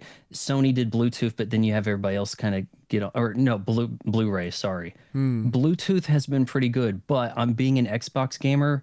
We don't use Bluetooth wireless headsets. We use Xbox wireless protocol. It's a little bit more bandwidth, gives you a little bit less lag, and the uh, fidelity over party chat is much better than PlayStation, who uses Bluetooth. When I'm playing a game and it's cross-platform, and you hear the McDonald's drive-through voice, that's because that kid's on a PlayStation. I know it every time. yeah. So Now, are you a console war veteran? Do you like do the console war stuff? The the console wars has been dead for a while. It the console war was Nintendo and Sega, hmm. and the way that worked out was in my poor neighborhood. It was, well, you've got a Nintendo, and if you need to play Sega, you can just go to your friend's house down the street. Hmm. You didn't you didn't have both, and you. It was fun because you could align yourself with this like petty silly argument and and the market was so much smaller back then and you could you would feel like you needed to get on a fight on the playground to defend the honor of Mario over Yeah, kill Sonic a or kid like you did. Yeah. Yeah, I've, I'm sure he's in prison. You know, let's give him the benefit of the doubt, right? Okay, yeah, we'll give him the benefit of the doubt by saying he's alive but in He's prison. still alive and he hasn't had a fentanyl overdose. Eh, you know, for crystal meth. I mean, it could be either of those. Yeah. The truth. Yeah. But yeah, the console war thing. We're not. We're not really in a console war right now. I feel like We're in a console this- peacetime. I've been saying for a few years now, and I probably have it in a video that can't be found because who knows why. Microsoft doesn't want to be in the console war. They're trying to ease their way out of it. You look at the way that they have no exclusives to the Xbox. Everything that everything that is Microsoft Game Studios is available on PC mm-hmm. because they would rather you. Okay, we thought we could do this on the console, but we want to convert those Xbox gamers into PC gamers. And if we we put them in that ecosystem, then we we've really won because Sony won't be able to compete against us. Hmm. That's where they're at. I like what Nintendo's doing. I haven't had a Nintendo console in a long time since the N64, unless you want to include some of the portable stuff, 3DS. Um, yeah, the DS and, and 3DS, I had those.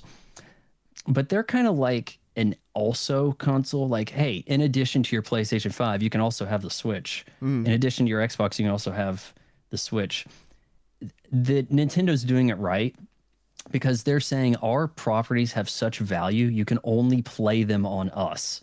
They're not going to put Mario on Xbox where the graphics could be better because the only way they're really going to be able to sell their hardware is if it has these beloved properties exclusive to them. They're basically Disney of the video games. They try to run the clean show for the whole family, but people don't hate Mario and they always have uh, I haven't played every single Nintendo game, but I can't off the top of my head name an awful Nintendo game. First party developed and published Nintendo game. Can't think of one that's really awful. They're almost all all good, great, or excellent. Yeah. You know, the, there's kind of a console vacuum right now. What do you say, you and me, we get together and we are like console ISIS and we make our own. We fill the vacuum with like our own console People, caliphate. people try that, you know, but uh, uh, who? Oh, let's resurrect Atari or Yeah. Coleco or something. Like, there's always these. You do you put that name out there because you get the press for your Kickstarter, Mm-hmm. and then what comes out? An Android console, right? You know, like, yeah, ooh yeah. Yeah, uh, that thing died because no one could say the name.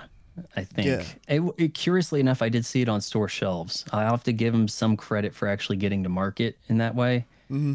Uh, but too much of this stuff, it's just y- your iPad, your iPhone, your laptop, all this stuff can already play these things. So there isn't a way to get in into the console business. Unfortunately, I consider myself a console gamer. I don't like sitting at a desk to play games. I want to sit in a recliner and chill and look at a TV instead of leering over a desk like I was working. Uh, too too many people are going towards that desk route with their gaming. It doesn't feel relaxing to have to put yourself in that position. I feel like I don't care if you have a gaming chair or not. It just doesn't appeal to me. Yeah.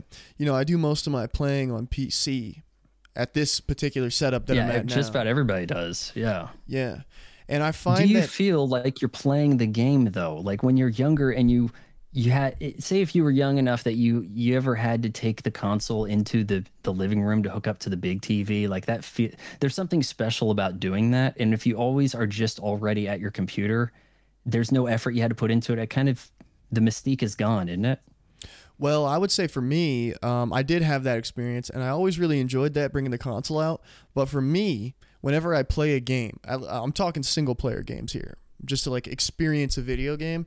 Usually, if it's like, especially if it's an older title, you spend four hours beforehand doing like mods, like patches, trying to get it to run. You know, there's a whole setup before you even get into the main menu especially for older games, which I like to play a lot of like older titles. so you're talking about like emulating like a PlayStation 2 game on a modern PC something like even that I mean that you know emulation is just because for some reason people just want to like learn how to make emulators and get them to run. I think it's in spite of consoles, honestly. So it's honestly easier to emulate some of these games. Like I just downloaded Max Payne. I bought it on Steam and it it took that process to get running.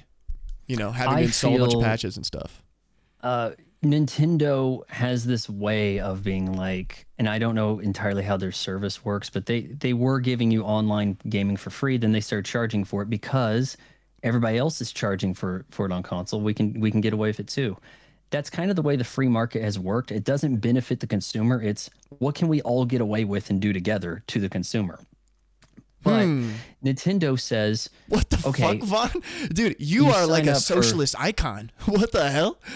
N- Nintendo says you sign up for our service, we'll give you Mario Kart this month. Like they have some game that they like these old games that I feel like should be public domain. If the console it was released on is not in production for like 10 or 20 years, you could say 30 years, something like that. Those games should be entirely free to download online in whatever way possible. You want to play it on emulator, no harm, no foul. What let people do it. We don't seem to be pursuing Uh, I mean, I guess you could get jailed for playing these games on an emulator if for ROMs you didn't buy, I suppose. Thankfully, we're not pursuing that, or you know, we'd have more people in prison than we could we could uh, get there. But Everybody's emulating. It's a it's a it's like fentanyl.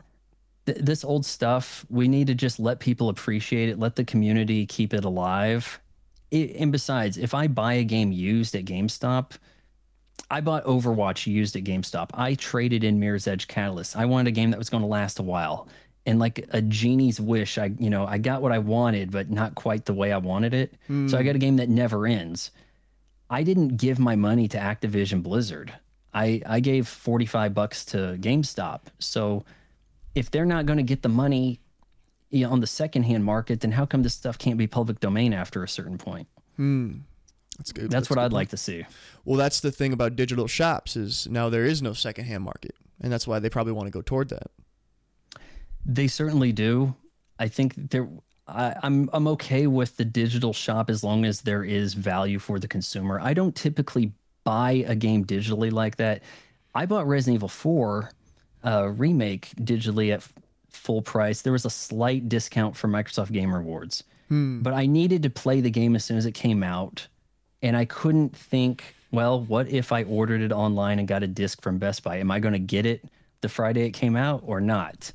uh, that was a concern. So I did in this case go digitally, but I like being able to trade one game in. You know, I got all my gamer score. I completed the game on the hardest difficulty. I'm ready to trade it in, get a little bit of discount that goes towards the next uh, the next goal, I guess, the next game I'm going to be playing. That's the way I've I've looked at it before. Now I have Game Pass, and that's like the perfect system for for Microsoft right there to be like, hey, just subscribe to this, and we'll take care of your gaming needs Yeah.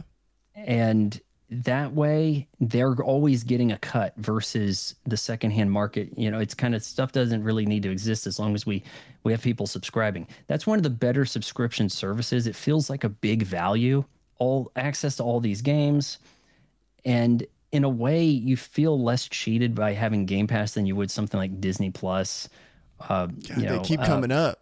They're like the, yeah, they're they're like the you know the villain of this podcast of this particular podcast is Disney. I think that was the first time I said Disney Plus, though. Oh, like okay. Specifically, the streaming service. yeah, But uh, yeah, you once you have enough of these streaming services, you don't you feel like you're cheated if you don't watch enough of it? Like, Yeah. oh man, I didn't watch any Netflix this month. I just threw away fifteen bucks. If you Yeah. were paying that price for Netflix, right? yeah. You know, um, here's the thing about the secondhand market. I can't bear to walk into a GameStop.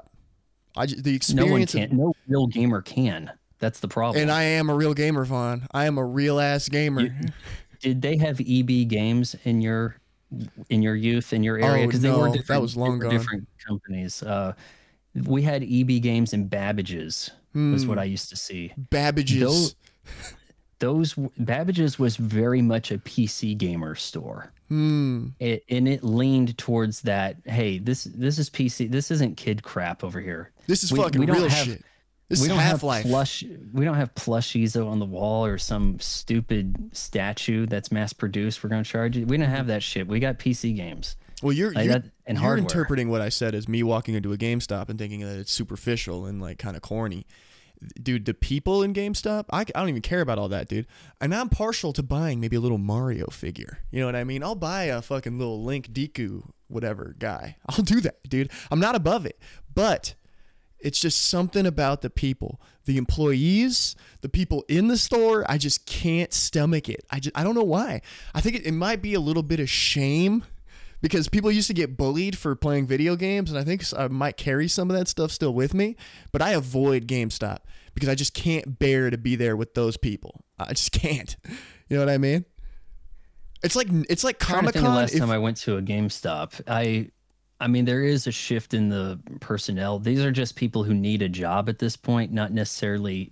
Hey, I really like video games. So I'm going to work at GameStop, which may have been the appeal to working at a GameStop at a time. Mm-hmm. I've seen horror stories of people who have worked at them and the way the management treats them and how much they had to upsell. Oh, yeah. Hey, you want to buy this game, but we really want you to subscribe to this magazine or something that you don't really need. Like, and then you had to force it on people. So Yeah, I mean, it's not a fun environment to go to. In fact, No. I'm wondering if the GameStop in my area is still there. I think it is. Yeah. Uh, my nearest GameStop. Um, You know, I will say though, in the town that I grew up in, when the GameStop opened, there was only like 1,300 people in the town that I grew up in. Man, dude, it was like Christmas. It was like fucking, dude. It was like Marco Polo. It was like I think that was the dude's name who brought the spices to England. That's what it Yeah. felt like. It felt like a whole new world. It was awesome, Best dude. Buy felt like that to me in the in the mid '90s. There were Christmases we'd we'd drop by Best Buy. You got your Best Buy gift cards for Christmas, whatever. Mm-hmm. And they had so much in the way of game displays. I had I played Donkey Kong on an array of like big CRT TVs that were like you know putting them like a matrix to make Mm. like a big screen. You ever seen that where like the it, it's stupid and we don't need it anymore because we have better TVs now. But you'd make a bigger TV by just stacking the TVs together and the image would go across them with Yeah. all these lines in the grid and everything. But it looked cool. And that was about as cool as things could look back then. I went to a Best Buy a couple weeks ago. There's almost no games. There's hardly displays for them. You can't play an Xbox at a Best Buy right now. I don't think you can play PlayStation. There might be a console set up for for you to play a Switch in some capacity, oh yeah. but but a lot of it, as far as the gaming stuff, it was pushing peripherals. Like, okay, you get a headset here, but you're probably going to download your game from the respective store which you game on. Mm-hmm. Like they they're kind of giving up on you know the physical disc even. Kind of sad. Are you from Kansas?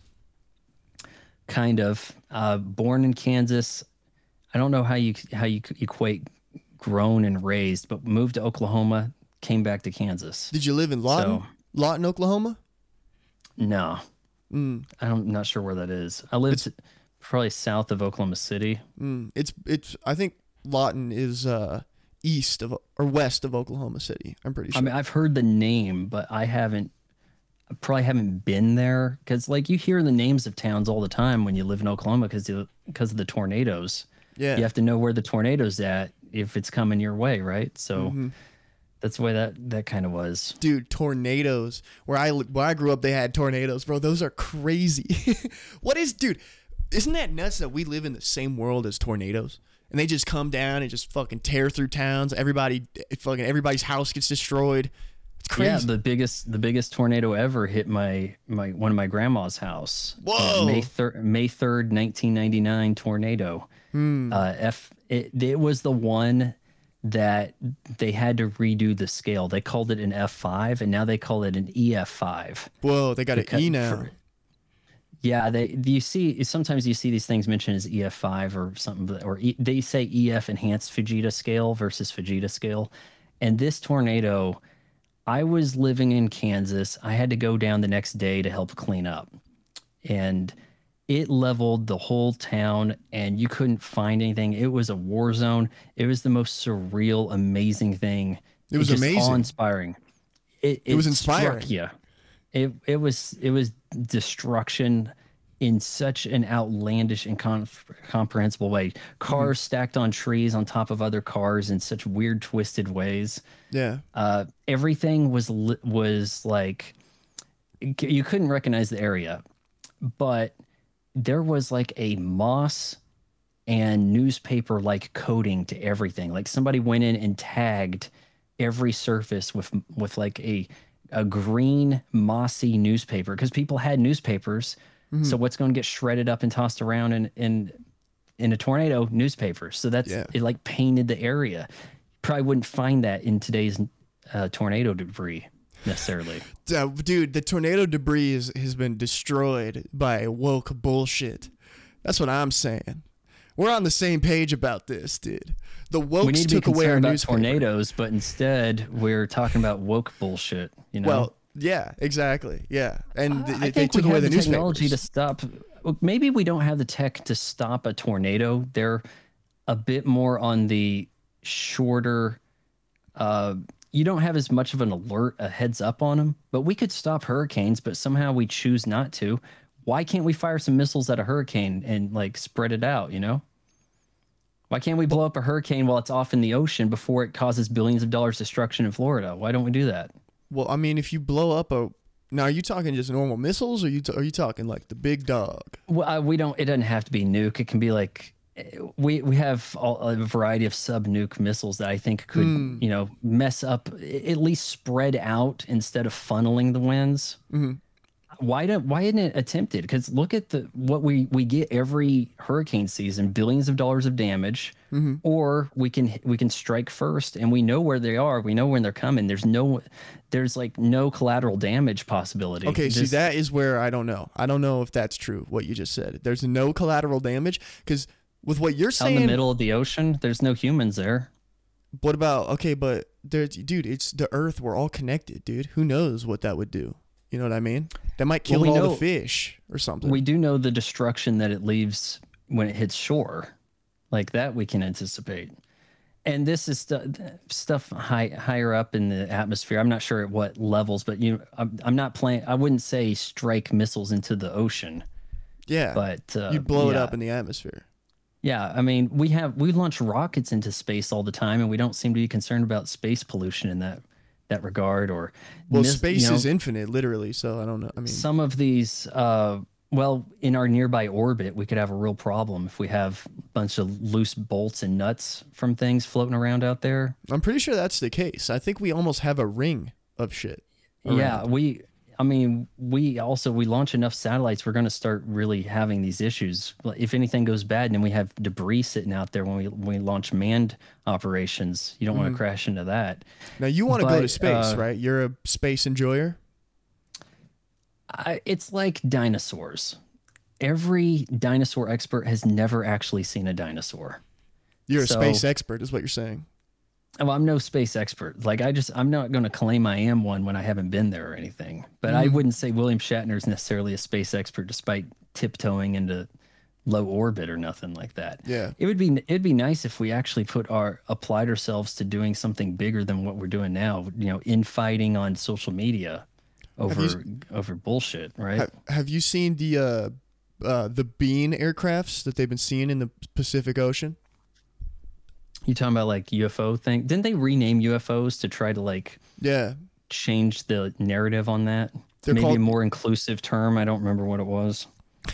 dude, they went woke. Damn, everything. Yeah, they, really got woke the everything. UFOs because they might not have been gray men inside. They could have been. They maybe they identify as female, pink creatures. Who knows, right? So we have to cover our bases. No, but what are you talking about? Like blimp stuff sighted somewhere? Uh, They look like beans, and they're white in the Pacific Ocean. Yeah, they they're shaped No. like beans, and they they have no exits. Fighter fighter pilots. I bring this up every fucking episode. Every guest I have, I talk about the beans, dude. No, they um fighter pilots. They'll do you know they'll land on the aircraft carriers and they'll do these drills, and they have these cameras that can just lock on to something that's moving from very far away and follow it and it detects these aircrafts that look like beans that have no visible entrances and no visible propulsion and they go super fast and they zip around as if they're have they, there's a level of propulsion it's almost like in gmod when you fly around you know what i mean I like you get just you, fucking yeah. like float around and then they just When when the rules just don't apply to you, you know, Yeah. like you're in sandbox mode. Right? they have they're in Just sandbox placing mode things wherever you want. Yeah. and then they just zip into the ocean. They just go, just go into the ocean. And these are real. These are declassified by the DOJ. It would seem like something that I wouldn't say, oh, well, clearly it's China or Russia. We know it's not Russia. They have their hands full of a small country. Yeah, they If suck. they if they could do anything, I think that China is screwing with Russia. Like they're kind of like, hey, Russia, let's let's see if you see if you're cool enough to hang out with us. Can you take out Ukraine? No, you can't. So screw you, right? Hell, yeah. I don't think China has the technology to run any of that. I mean, it's it's highly likely it's from outside of our solar system Yeah. because if it was within our solar system, we would have detected it. If they can get here to mess with us, then we're best to not get on their bad side, you know, because uh, if they have the technology to get here, they can probably also have the technology to make things an unfair fight quickly. Yeah. have that if, escalate. if, I mean, these bean, these bean aliens, dude, if they wanted us gone, dude, they, they, they, it would have already been done. Oh, you they, know what I mean? They must have like a Star Trek like Federation uh, prime directive of not messing with us too much. Hmm. Because if they wanted to, they would have been out in the open about it, or or it would have been more widespread. But Yeah. maybe they realized, like, you know, this isn't their first rodeo. if we just abduct a few people, we do something to them, everybody will just think they're crazy. They'll write it off. But if, you know, if we don't make a big enough of a footprint, people aren't going to see it. Yeah. Well, that's that's another interesting thing is we you and me live in the only time in recorded American history or recorded American history, recorded history fucking period, dude. Only American history matters, my son. Come on now. Okay, all right, well. Yeah. Dude. Okay. Only time in history that, yeah. we know there's they're out dude they're aliens bro and and i like i i really struggle talking about this with people because even though i said i bring it up every fucking podcast but you sound insane you know what i mean when you talk about the beans in the pacific ocean people just look at you like you're fucking crazy but they're real they're not fake you can see there's video you know Yeah. The con- conspiracy theory is like an, an a convenient way to brush aside all of the stuff. Mm. What's the conspiracy? You know, exactly. Like if there's no conspiracy, you're just citing evidence.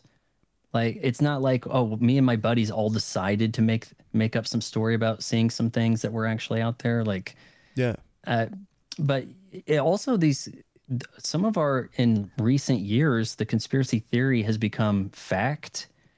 Only you're not allowed to say it yet, Okay, you know, now we're talking. issues, right? What issues? Certain things what issues certain- vaughn? certain vaccines maybe. Maybe you're not Uh, supposed to have maybe a certain any thoughts race of people that you have opinions on? Maybe a certain religious subgroup that you may or may not have opinions on vaughn? But the chinese have something happened there? No no no. I wanted to ask you about the jews. Oh okay. Yeah because i watched a, i watched one of your videos and you oh said is some this sensitive the one where the the the scientist said that the uh, certain ethnic backgrounds have like higher IQ or something? Is that Uh, one or the one i saw was in reaction to a ben shapiro video uh, podcast oh man, I hate that guy. And Yeah. you know, hate. I'm not saying like to the extreme, but I you just you just would kill him if you saw him i got you Nah, I would, I would, uh, I wouldn't even trip him so much. I would just like to see him destroyed by some college kid once, you know, because he likes to debate college kids who aren't debaters, Mhm. and somehow that makes him feel good. Like if I played Overwatch against a bunch of noobs, I'm not going to show that highlight off. yeah like okay that, that's not exciting. that hold that thought Vaughn, but I have to press you on this. I have to press you on on the Jew thing because in that video you went hog wild, man. You you did. You went I hog think I've done a wild. couple videos on him. I'd have to see which one. I've done probably a few, like But four or five even or something it's, about him. it's not even about Ben Shapiro. Okay, I don't even I don't like Ben Shapiro either. I'm I'm just gonna be straight. It's about the ending, and you went on you went on a you you started a rant. You know you did a you did a Vaughn rant, and you were talking about Jews and how they are all in positions of power, and they leverage their power to, you know, Well, enact that- things. The thing about that is, it doesn't matter what you can. The group is interchangeable. Any group that's in power is going to set rules in place that allow them to retain power. So if if Nintendo was in power, they would keep making sure Nintendo was in power, right? Like you wouldn't Yeah. you wouldn't do anything to make that t- more work for you. It, you see this in Hollywood right now with the nepotism.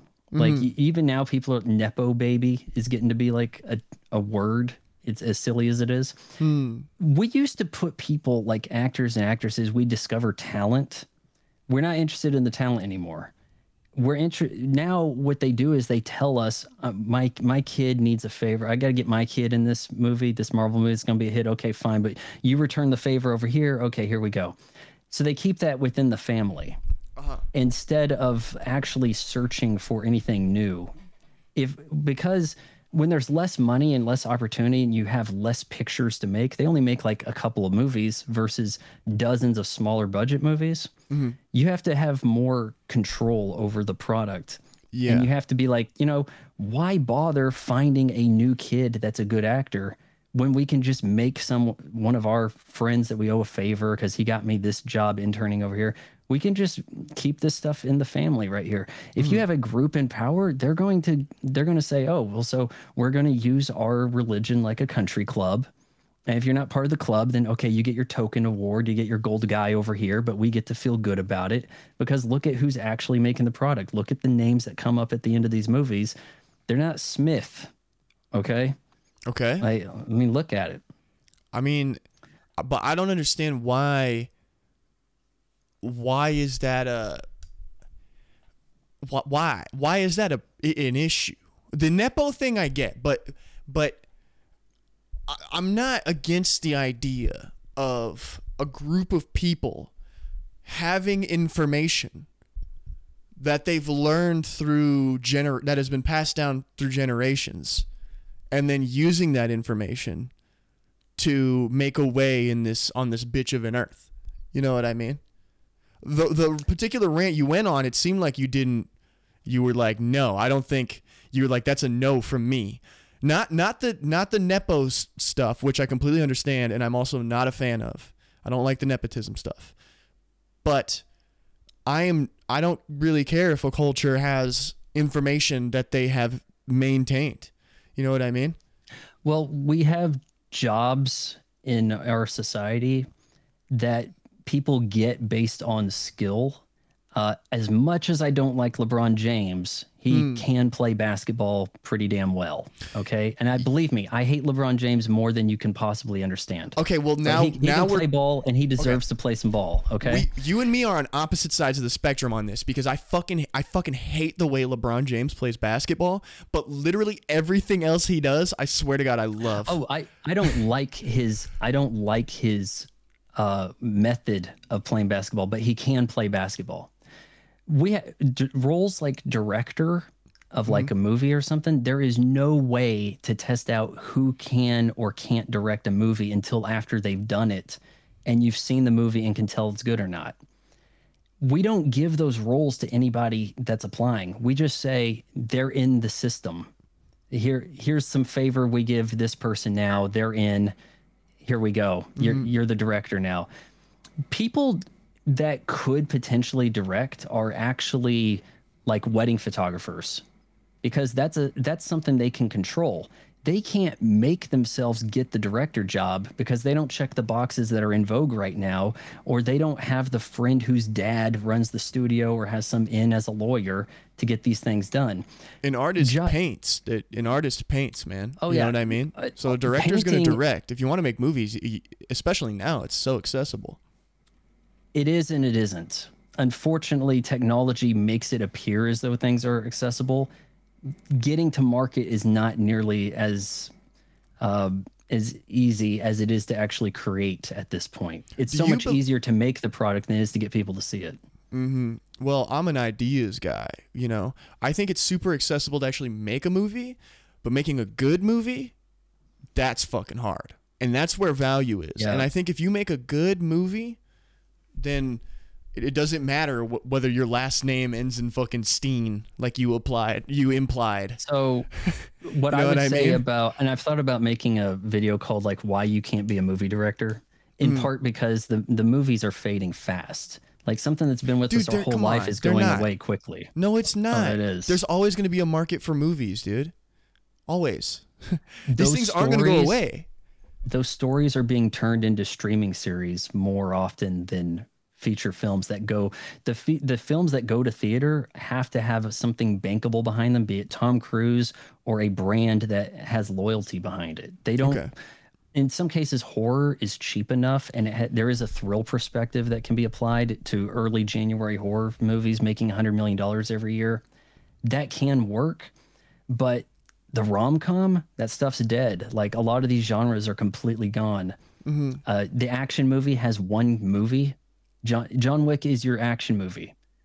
In in the 90s you had an, a new action movie or three every week. Like there was stacks of them everywhere. The genres are dying because they they don't bother to put those mid-budget films in theaters anymore. And in a lot of cases there's not even that much demand for them to be exclusive to a streaming series or anything mm-hmm. they just put all their eggs in one basket and they say we're going to make this basket for everybody come see your star wars it has everything you want in it Makes a very mitigated property, doesn't it? Yeah, yeah, but they're listen. My first love was movies, right? When I was a, a really young kid, I remember really wanting to make movies, and I and for a long time I fell out of that. And in the past few years, especially since movie theaters were taken away because of COVID, you know what I mean? Um, I really f- kind of fell back in love and found that there's a lot more to be seen that that I had no idea because I only had this surface level I wasn't in deep in movies. I only had like the surface level like what's in theaters, what are people talking about on Twitter, what's being reviewed by the YouTubers that I watch. But there's a whole world down there that no that that I didn't even know about. So my question to you is like why and this kind of goes to everything. Why the pessimism? Like why are you so kind of pessimistic kind of about everything? I, I don't really get it. There's there's not a whole lot to be excited about. Like, uh, and besides, when you do get your hopes up, what happens? Things get disappointing, don't they? Like, it's the what excites me is the surprise. So I can't know about something ahead of time. I don't want for several years now. Really, I have avoided movie trailers so that I can be surprised by the movie. Yeah. And in too many cases, even if it even if in one case it isn't, a lot of things get spoiled by the marketing campaign. A lot of times the twist is there. A lot of times they show the ending in the TV spot or whatever. So, so I just avert my eyes, and if I want to check it out, I'll, I'll get to it. But that's the only way I'm going to be entertained by that. I think that now we see more product than we see stories being told. Mm-hmm. We're not. They're not interested in giving us, hey, well, this is a, this is a, a the kind of joy you used to get out of a movie, like the the excitement, like the twist. You didn't see that coming. Now that you've seen everything coming, you're just get. They're more selling you what you paid for. Like you want to see lightsaber fights, go to the Star Wars. Yeah. Pe- people didn't go to Star Wars in 1977 for the Force or the lightsabers. It was more for the effects of the spaceships. But what do they give us less of each time? The spaceships. Because once you see that stuff, where else can you go with it? Yeah. Uh, I think that now they're selling us the product that we we have that brand loyalty to, so that's what we give the money to. And I don't like people saying, you know, the Fry from Futurama, shut up and give me, let me give you my money or whatever. Shut Yeah. up and take my money, right? That's pretty topical. It's It- pretty topical meme. It would be nice if they only got our money after we said it was good, but we mm. can't we can't like it until after we've paid them. Yeah. in this way. So the model is a little broken when it comes to gauging quality. A lot of things make money now for not being good. That is You know? that is such an interesting thought that we can't what's good doesn't necessarily deem what survives and what gets elaborated on. Okay, well, I mentioned this movie Fall. You can't have a sequel to it. Oh, okay, they're going to go up another TV tower like they didn't learn the first time.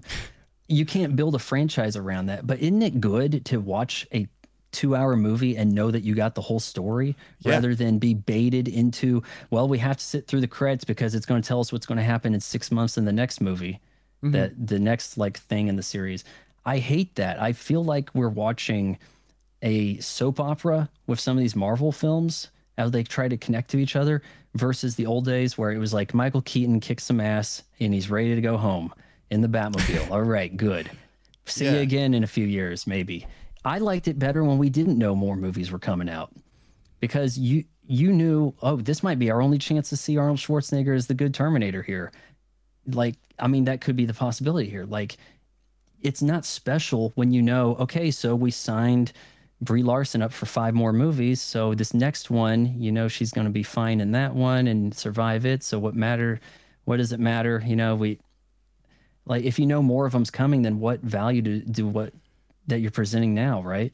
The value is Thanos. The value is the build up. They're going to build up something in that in in movie form that may pay off in 5 to 10 movies.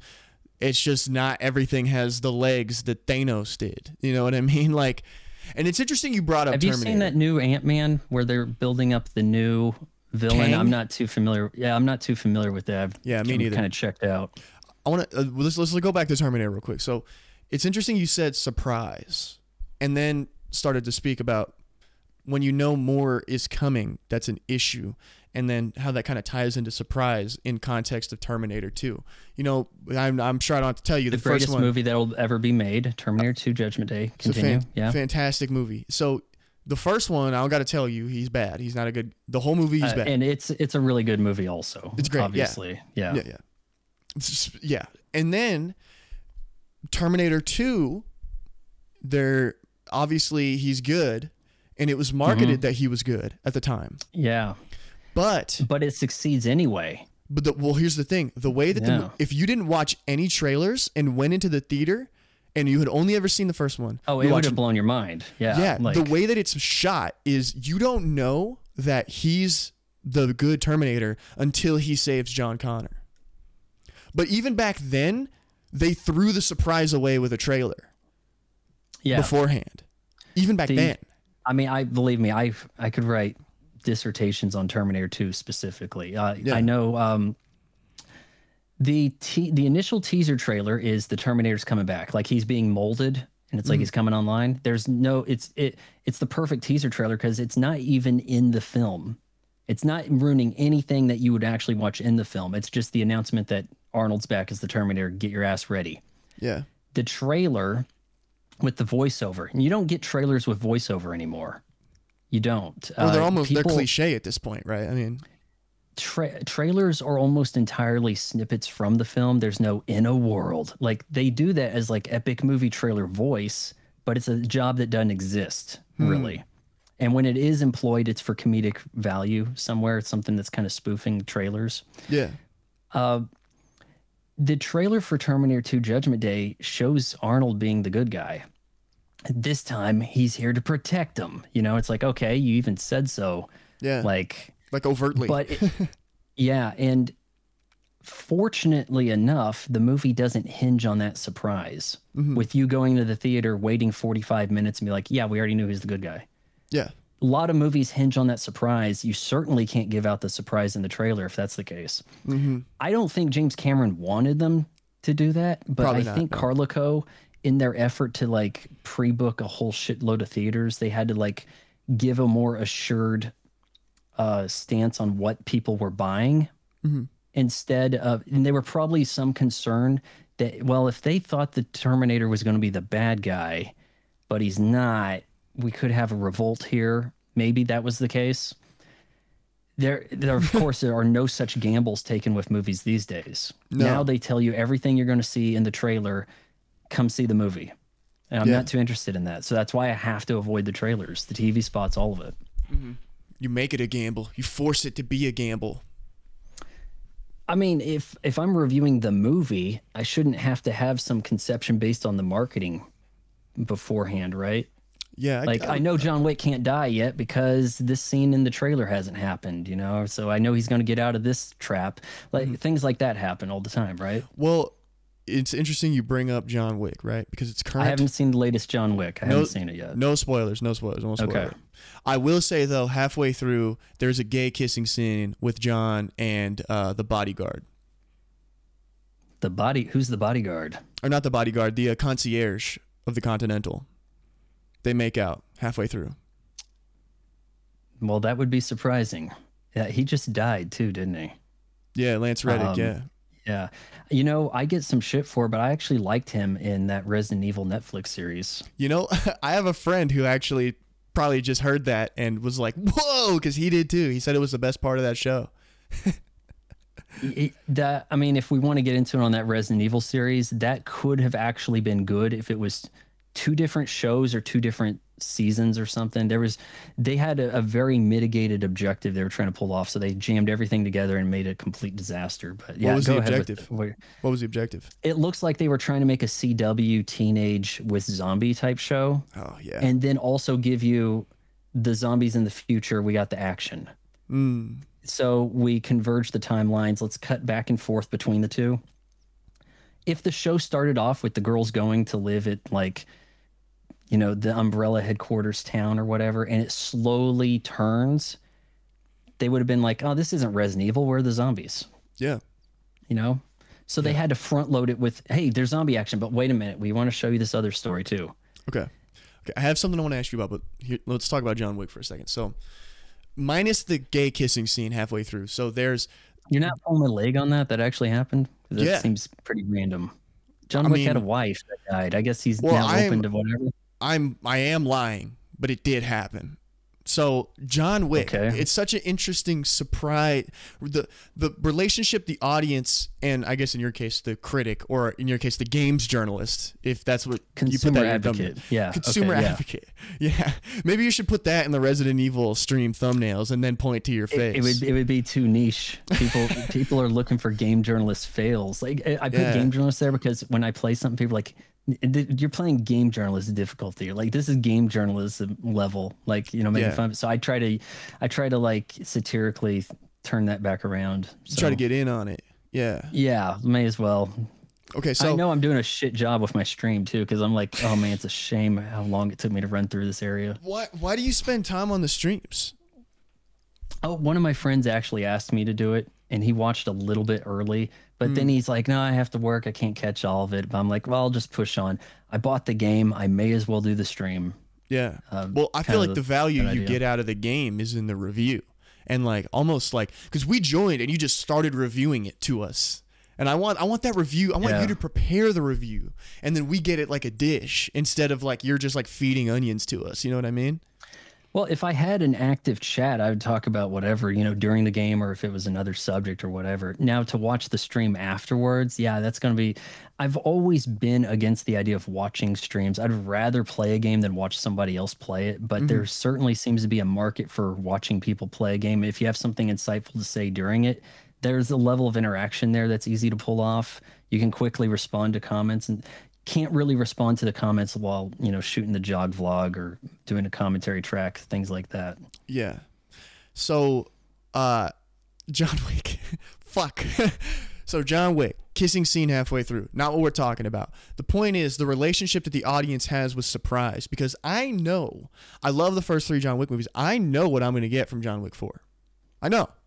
100%. There's no doubt in my mind what I'm going to get But you didn't John think you were getting a gay kiss, right? So that surprised you. Well, you know, little they salt bayed the gay kiss halfway through, and I liked it. It was cool. But okay, so uh, I know I'm gonna get super, not just well choreographed fights, but the best choreographed fight scenes in the history of cinema. That's what I'm gonna get from John Wick, John Wick Four. I know, I know what I'm gonna get, but the idea is, even if I know what I'm gonna get, I want to see what they do because they've been so creative with it in the past. You know what I'm saying? So the creative ways that John kills people and and fights, you know, and the in the way in the creative types of assassins and characters that they bring in.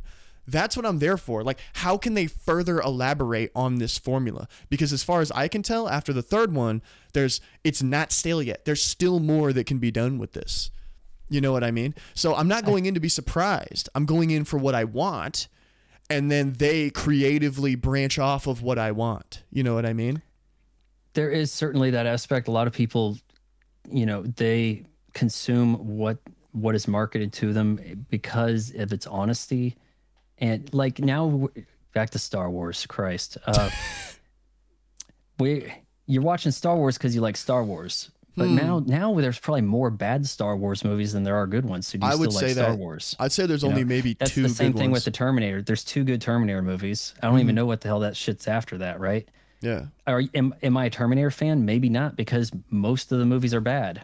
Mm-hmm. So I mean that's one way to look at it. And I don't like to be a fan of anything because if you're a fan, you can't be critical of the next course of action Hmm. because you you're already blinded by being a fan. I'm a huge Silent Hill fan, and I am very critical of everything they do.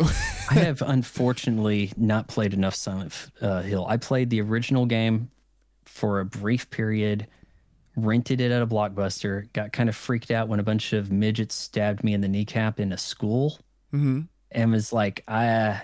I don't know what the hell to do about that. I just kind of walked away.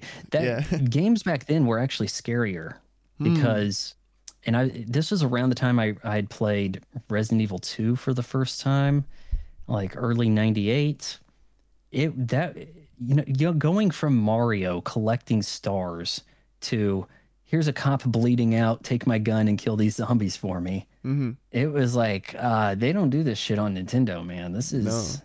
This is that hard serious shit. Yeah. Yeah, Pl- PlayStation was like, th- this is this isn't the kids' toy console. Was kind of the way that was looked at. Yeah. Yeah. I think that you like the John Wick movies in part because they're it's the only action show in town, so they're going to attract all the top action stuff. They're going to Mm-hmm. get the best stunt guys. They're going to they're going to really and it's not like the MCU. We have to have a John Wick movie every 6 months to lead to the next John Wick. Mm-hmm. There's a lot of thought and downtime to go into prepping this to Yeah. make sure that it's exciting. When you step away from movies being uh, an art form and just some product that has to get out by the deadline, like the MCU and their highly mitigated, disastrous special effects that are rushed. Mhm. Yeah, you, I'm. I am not inclined to say that the MCU is really movies. It's something that it's something that exists in the form of a movie, but it does not strike me as a movie. Yeah. It's like a Funko Pop you watch. It, it it is definitely something being churned on a conveyor belt that they're paying a lot of money for that shouldn't be worth as much as it is. I guess. Right. What is your favorite game of all time? Halo Two? Woo! You know what? I might be right up there with you. I like. I love that game. I know a lot of people prefer one and 3 Mm-mm. One is so damn good that Oh, yeah. it's hard to say two is better. But I will say this you can't play Halo 2 anymore. You had to have played it in like 2004, 2005, 2006 on the original Xbox with Mm-hmm. Xbox Live. That was Halo 2. That game does not actually exist anymore. That game made online console gaming entirely possible. If not for Halo 2, we we could be in a different area as far as console online gaming goes. It changed everything. Changed everything. Did you did you get to play that on early Xbox Live? No, I'm not early. I played the campaign uh, in like 2009 on Xbox, but I was literally nine years old. Every So- feature we like about online gaming was created with Halo 2. Hmm. Grouping up with people, talking to people. Everybody had a headset because the only way they had Xbox Live was to buy the kit that included the headset. Mm-hmm. Now I play Overwatch, nobody's talking to each other. We all we all can afford headsets or something, but our console doesn't come with them. They can get on the system without using a headset.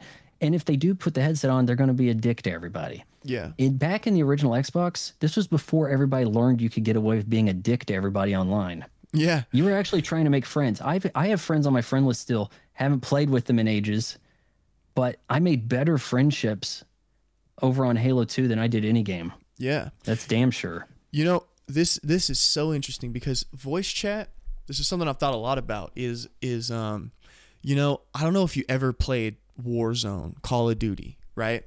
Call of Duty for console gaming was the most toxic thing for so many years, right?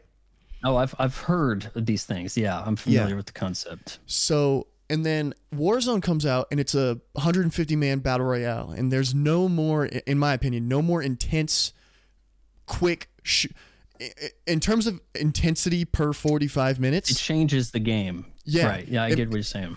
if you're top It 15, went from an 10, arena shooter to more of a a battle royale. I, I, pre- I prefer the arena shooter style. Yeah. Even though I know it's a declining, uh, you know, game mode essentially, right? Yeah, I mean there'll always be a market for it, but I'm talking more about how how that kind of you know battle royale intensity affects the people playing it, right? And you don't think about communication in those moments, right? But so they do Warzone 2 last year when Modern Warfare 2 came out again for the second time. Talk to going back to rehashing, but Yeah. the Warzone component still 150 people, still the same intensity, but these these maniac developers, and I love it. I, I love that they did this. They went full proximity chat, so you can talk to people who are close to you on the other team. You don't have to be in that team or not. huh? Team or not, yeah. I've, I started hearing about this a week ago. Like I saw these memes about the proximity chat. There was proximity chat in Halo and Halo 2 Yeah, when you played locally, but I never saw it after that in games that I played. It was always team chat, party Mm-hmm. Yeah. chat. You know, it's mostly a survival game thing, like DayZ, Rust, Um, I'm trying. I, I don't think. I mean, I can see where it's applicable. You know, it's realistic if you want to go that route. You're within shouting range, so you can hear them, right? So Exactly. And I always thought that was really cool. And so when Warzone 2 came out, I spent probably about four days just proximity chatting, having so much fun with my friends. You know, get a soundboard, blast some music. You know what I mean? Shoot at Yeah. people, talk shit, put like an effect on your voice. We're all playing on PC, so we put we we- we'll put like a pilot effect on the guy flying the heli. Hang out, blasting Fortunate Son. That's fun. That's like fun, you know, to us. And to have hear people like laughing and enjoying it and stuff. After a little while, I started to notice that the streamers were disabling proximity chat because it messed with well, the it, it efficiency. messed with their stream. Yeah. yeah, it messed with. I mean, it- you can also get them demonetized. You know, Exactly. now you got this random element shouting uh, Nazi slogans or whatever. Like, boom, Yeah. your channel's gone. Yeah. and and now it's completely gone. Well, it, it's still in, but everybody has it disabled. Everyone. No one uses Yeah. it anymore. It's crazy, and I, I feel like they don't know what they have, and it's almost like it's almost like handing a kid a loaded gun. you know what I mean? Like they don't know what the fuck to do with it. Giving the COD community proximity chat in Warzone is is is insane, but it's perfect. It's so insane that it is such a risk that it, it it's perfect for them. But you know, we can't have anything good, so everybody disables it. Yeah, I find that if you, I I play a lot of Overwatch. Mm-hmm. The nights that end with me feeling good about playing Overwatch are few and far between. you can make friends for an hour yeah, and win games, but as soon as you start losing, everyone's blaming each other, Mm-hmm. and then by the end of it, you hate each other. So you're better off having not talked to anybody. Just go do your thing, play your tank role, play your damage, whatever. Do your thing and just move on because you can't make friends in the environment that we've carved out for ourselves. yeah, I get that. Yeah. Well, hey man, that's that's that's just the nature, dude. I feel like we're all kind of as a culture really competitive, and we all want to win. Yeah, it's good to win, but uh, it's it seems damaging that we just kind of view people as like these temporary teammates like this. I I mean, even people I've I've won with, we ended the night good. You play with them again. Happened Jimmy just yesterday. This kid just I I'm like, hey, you got to heal that guy over there. He's like, I'm not a heal bot. Flipped out on me. Everybody else started screaming at me. He left the game. Everybody's blaming me for this. It's like Yeah, I know how this is going to go down, but I tried to make the nice suggestion to the new guy, and this is what I get for it. So if I never met him, never talked to him, I would have won a bunch of games without him. Mm. You know, like, so it's just so much easier to not communicate with people in team based games, oddly enough. yeah. You know, I think um, that's why people are interested in single player stuff because you don't have to put up with obnoxious kids ruining shit for you. uh, I wanted to ask you actually. Speaking of single player stuff, are you um, are you looking at the Silent Hill 2 remake? Um, Do you think so you'll what's play the it? deal with that? Is Konami farming that out to a different to like a dev team and then Yeah. just kind of sticking their name on it? Um, yeah, they're publishing the remake, which is being developed by Right, yeah. Bloober Team, who did Layers of Fear. Um, they've did something else I've done. Okay. Observer, maybe Well, Layers of Fear Blair Witch. is Blair Witch. I actually liked that. That was I did too. a that some of these movie tie-in games are actually getting to be good Mhm. because in the NES day, the Super Nintendo day, Sega Genesis, if it was a property, it had a game, whether Yeah. it needed it or not. Home Improvement, the game. Nickelodeon Guts, the game. Whatever. Now they don't make the games for stuff, so they when they do, they've put some thought into it. That Blair Witch game was pretty effective. Yeah, It, I'd say that too. It did. Oops. It it felt scary. It didn't feel like, um, you know, it actually expanded on the lore of the that first movie in a way that it felt good. It felt related to it. You know, like I had a better understanding of everything, Mhm. whether or not it's canon. Uh, that felt good. So if they're overseeing a franchise I haven't actually played much of, I would say you're probably, if you're a Silent Hill fan, I think you're in pretty good hands well, as far as that goes. yeah. I wanted to ask you because I'm thinking I've been a Silent Hill fan for a really long time. This is probably going to be the entrance for a lot of people into the series. This particular remake. So are you or what's your plan here? Are you gonna? I would rather play one first in some capacity. well, I, I understand playing one in some capacity, but two. The reason they're remaking two is because it's out of the grander It was a grander con- PlayStation 2 game, right? yeah, and out of the grander context of the series, it doesn't uh, connect to either game, to one Okay, or I was worried about that because frequently I see two and three as like a bundle sale in the Xbox store, and I'm like, man, I would get that if I had played one or if one was available. I knew the reason one, or I assumed the reason one isn't available. It was a PlayStation. These are PlayStation Two. They're sort of HD remastered, Mm-hmm. and I've thought about playing them, but I thought, would I just be too disconnected if I if I jumped in at this point? For three, you would be, but two, So you're saying I could start at two? you could just play two and then be fine. So it's almost like a Final Fantasy. Like you get these high numbers, it's a little daunting to be like, oh, I don't want to jump in into the series in 15, Yeah, you know. But they're all their own story, so it kind of works. If you knew that, Well- I guess it would work out. But with Silent Hill, everything's contextual. One and three are connected. Two is not connected to anything. Four is not connected to anything. It's like I'm just recommending, dude. I think you should they play take the place remake. at a. The town's called Silent Hill, right? Like, don't they share a geography? of they share a location, but the stories are different, and not even Okay. geography. I would say. So, would you advise that I should pick up that bundle of two No. and three? It, ha, have you played it and it's not authentic to the original, or Yes. has issues? yes, It's not as good say. as the original PlayStation 2 version. It's uh, Silent Hill 2 remake, or not Silent Hill 2 remake. Silent Hill 2, the HD collection version, is a bad Yeah. port. It's not good. Okay. And if if you're gonna go out and I would just wait for the remake. But I want to hear your thoughts on it. That's I why I'm we're asking. In a, we're in a kind of bad place where we're throwing our money at the remake of the game we already like. yeah. Like, is doesn't this lead to a dangerous path if Resident Evil 4 remake gets Game of the Year? Now all the publishers like, well, now we can only do remakes. Like, let's do Capcom. Be like, well, remake Street Fighter 2. You hmm. know, as they have six out, right? But I I would s- like to see new and exciting things happen. There is way more potential in the indie game space than there is in the indie film space oh yeah. you could potentially make either for about the same money.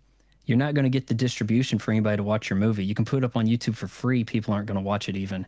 But if you put a game out Eh, that's good, an indie game, people, the word gets around and people play and you, it works out for you. Yeah. As it kind of did eventually for me with Undertale, mm-hmm. even. If the product's good in a game, it, it gets played. The movie, even though you'll be able to watch that movie 50 years later, it doesn't need to be ported to another system or something. It will just be lost in the ether. It'll just be another thing that nobody cared about. Mm-hmm. Yeah. On the topic of remakes, I understand Resident Evil kind of stagnating. I don't know if you ever played Three Make, the remake of I Three. bought it, but I haven't gotten to it. I bought it cheap, like mm-hmm. eight bucks. I I also picked up five and six begrudgingly. Yeah. Friends wanted me to stream those also, so that may be a thing that I do if I, you know, hate myself for a particular week. Yeah. I know- hated five so much when I played the demo. It got me to quit gaming for six months. Whew. I, I played the demo of five and I hated it so. I'm like, this isn't Resident Evil. Oh my god, I, I can't game anymore. Mm-hmm. I'm gonna go do something else. Like I'll, I'll just watch movies tonight. Yeah. Like that's the kind of effect it had on me. I might be so past the point where something can piss me off like that now because I'm just I'm so accustomed to that level of pissed off yeah. that I'll just stay there. I guess so. So, Yeah. So five and six are those not worth playing or? um, what? I mean, they're they're neither of them are very good. You, probably had the right response, not liking five. I don't know. I, I don't really like those games, but it's all clearly they will get to remaking those in a way in a way that twists the canon and gets it going in a direction that the audience is going to be more receptive to. That is a terrifying thought. Yeah. That's actually the scariest thing you've said this entire podcast. Okay. Well, I I think they are going to change the the canon for that series going to connect in a way that they want. Though Yeah. they do have 7 and 8, you know, ahead of it. So maybe we don't get that that 5 and 6 remake as soon. I would have I I I said it in my video, Code Veronica is sitting there telling a story few people seem to have played mm-hmm. Really being a main series game without a number in the title, Yeah. but looking like garbage and playing worse than garbage. And that's the game that needed some love. You're fucking spitting, Vaughn. God That game damn. needed love way more than four. Four was beloved and you could still play it. It was fairly modern. Yeah. But that game, man, Code Veronica, Cheap Death City was what they could have named that. Mm-hmm. Nice. You owned him. That's a that's a great point. I used to be against the Code Veronica remake, but literally you just changed my mind. I think we should remake Code Veronica. Code Veronica, you give it a similar treatment. You take away the quick time bullshit, the gotcha deaths. Mm-hmm. They're, you know, it is there. If you played RE2 recently and then played, I mean, the RE2 remake and then played RE4 remake, it would feel so different despite having similar controls mm-hmm. because there are so few zombies to fight compared to what's going on in this village. Yeah. Even there's enough. There's shit. The village has way more zombie enemies than the entire Resident Evil 2. Mm-hmm. Re- Resident Evil 1, Resident Evil 2 remake put together. Surely, it's a whole different breed of game right there. Oh, Code Veronica would have to make that kind of change too. It'd have to lean more action movie. I think that if you look at the cinematics in Code Veronica, that that is where they started taking the series in the movies. Oh, yeah. the move the movies got this weird too cool for school action kick-ass chick vibe thing going and they're doing the same sort of thing in Code Veronica. They just couldn't pull it off in the gameplay. yeah. For it's a Dreamcast game in 2000. You can't exactly. Yeah. Yeah. There's that whole But it's amazing how much better the GameCube looks with 4 than the Dreamcast game Dreamcast can do with Code Veronica. It looks like a whole different generation. Yeah, it's crazy. Okay, so I have some things that I have I have to rattle off to you. Okay, that I just have to ask you about before because we're coming up on three hours. So I want to just get Yeah, I these. I guess. just want to get Yeah, these we off. are. So, um, All right, Joe Rogan, let's do this. let's talk about the jog vlog. How did that originate? How did you f- figure that out? I watched a movie, and I'll have to give you a link Was it Star Wars? because it's it's hard to find because there's another movie from the same year with the same title. I think it's called Worm, W O R M, 2013. Okay? Okay. there's two movies out there. This one, the full movie is available on YouTube. It's actually really good. This is an indie guy made a movie on a GoPro attached to him. The whole movie, one one take. Okay. It's actually really good. I thought it was so brilliant. Uh, I kind of wanted to do something with that also. I turned, so I approached a company that makes a harness for first person uh, footage, and you see it in use. you approached in like in the street. Uh, yeah, I shivved them in the shower at the county jail. Yeah. No, but they sent they sent me a harness and I twisted it around and put it on my back and tried to tell a third person perspective movie, a short film. And I thought it turned out okay. It was like ultra cheap, twenty dollar budget. Like I tried to, it, and it's not a strict narrative. It's a bit of an experimental film. Oh yeah. But I thought, you know, I can do more with that too. Like I can probably apply this to the YouTube vlog setup. I can go and instead of just sitting down and being boring, I can like take this outside, burn some calories in the process. Though a lot of times, and it's been a while since I got out and done anything, the, the weather doesn't agree with me. It's either too hot or too cold. Yeah. And also, everybody complains, why are you jogging? Why are you running? Instead of like listening to what I'm saying, all the comments, I'm just, it's just, why are you doing this? And a lot of it is, I'm trying to show people you don't have to make the same type of video as everybody else. Okay, listen though. Okay, Vaughn. All right, I love the jog vlog, but I don't. I, I love it because it is such an ineffective way to convey information. You hear the like. Oh, the- it is. It's a workout. Well, it's a But workout. you know what? I, I, I run a lot further not thinking about the run because I'm busy thinking about ranting about Goldeneye or something. Yeah. Like that that dis- that distraction right there. I've I've covered so many more miles than I ever would actually running. Uh huh. But that. But the the wild the wild part is for the viewer. It is just so hard. Thumping sounds, yeah, and jar. The technology has caught up with me though. The technology is, has caught up with me. The stabilization is there now. So We you have- think you were have ahead of your mics. time? You were when you Oh, started yeah. the vlog. You were ahead of uh, your time. it no, I'm not ahead of my time in the sense that anybody else is doing it, but the hmm. technology wasn't there to do it the way you can now. That's for hmm. sure. Now we have the stable. The thump can be mitigated. Oh, did I lose you? Oh, nope. Oh, you, you paused there. Okay. Oh, hello. Yeah. Can you hear me? I Oh yeah. Sorry about that. I think it's stalled for a sec, but Okay. the technology has made it way more viable. I look at the old stuff and you can't hear it. It's boom, boom, boom, boom, boom, boom, Yeah. boom, The wind's like, it's crazy. yeah. I've I've gotten better equipment. The the equipment has caught up, and we're we're now ready for a legion of jog vlog influencers. You know, like if only Yeah. I would I, I wouldn't you know for a while there I thought some hot chick is going to rip this off and get all the attention. Everybody's going to think she invented it. At this point, I wouldn't mind other people doing it though. Like I'd like to turn the keys over to somebody else to here. Here's here's the thing I tried. You see what Yeah. you can do with it. Why I don't you wouldn't mind DM seeing some more hot people doing it. ladies, dude? If you're a hot chick and you don't mind talking about MCU five days a week, you can make a million dollars in a year on YouTube. No problem. But then you do it jogging.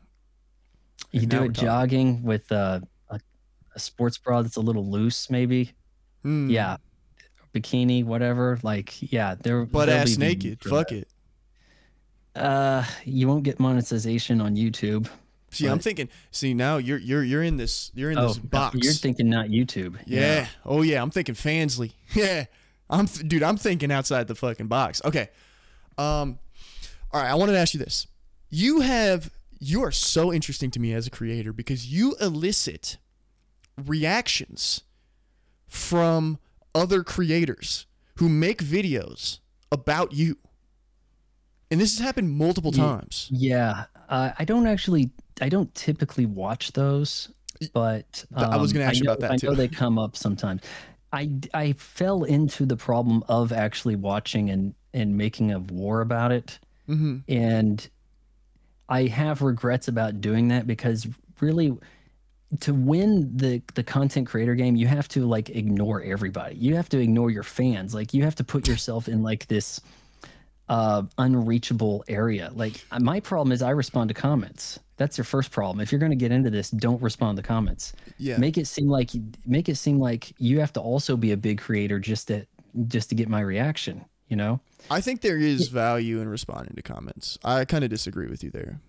if if your content was uh universal fluff or, or like not not fluff but like something everybody can relate to something fun harmless responding to the comments is fine if you if you are taking a stance avoid the comments Mhm. ben shapiro does not answer the comments Yeah. that's that's how he succeeds you, you can't be getting yourself into the little fights there That's Now- all he succeeds about. That's the only way he succeeds is he doesn't answer that's the not the only way It's one of the mil- million ways. but I don't mind people making the video now about me, whatever they're saying, because then it does get people to kind of check out what I said.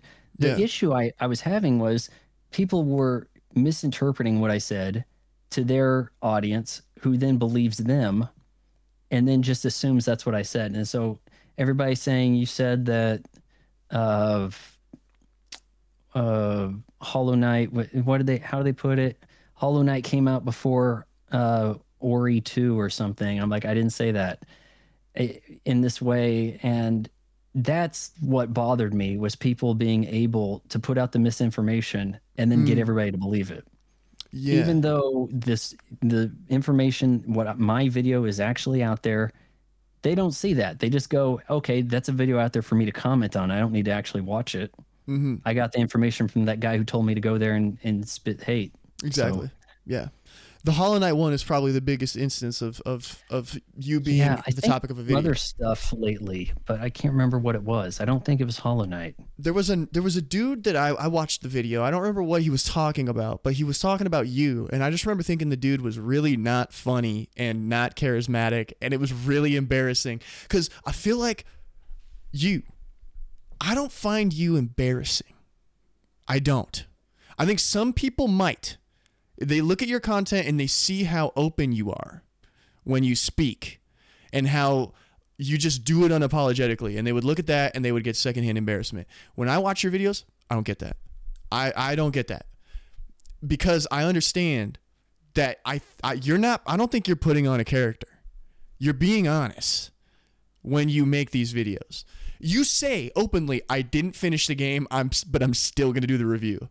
That's that's like minute two and that's that's two and a half minutes in. You're like, Yeah, I haven't finished the game. See, my my competition wouldn't tell you that they beat the game or that they got it in advance or got paid for this review. Like they'll they're going to be sneaky about that stuff. yeah, But you would think that being honest about it would win you over more favor than it does in in per, in practice, really. it's it's that's what's so interesting about you is you have a personality.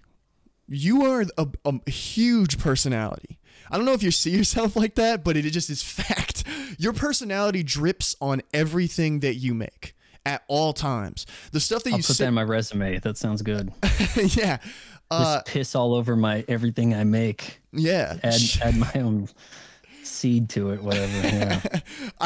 yeah. So it's just interesting to me to see somebody see you and then try to leverage you to prop themselves up.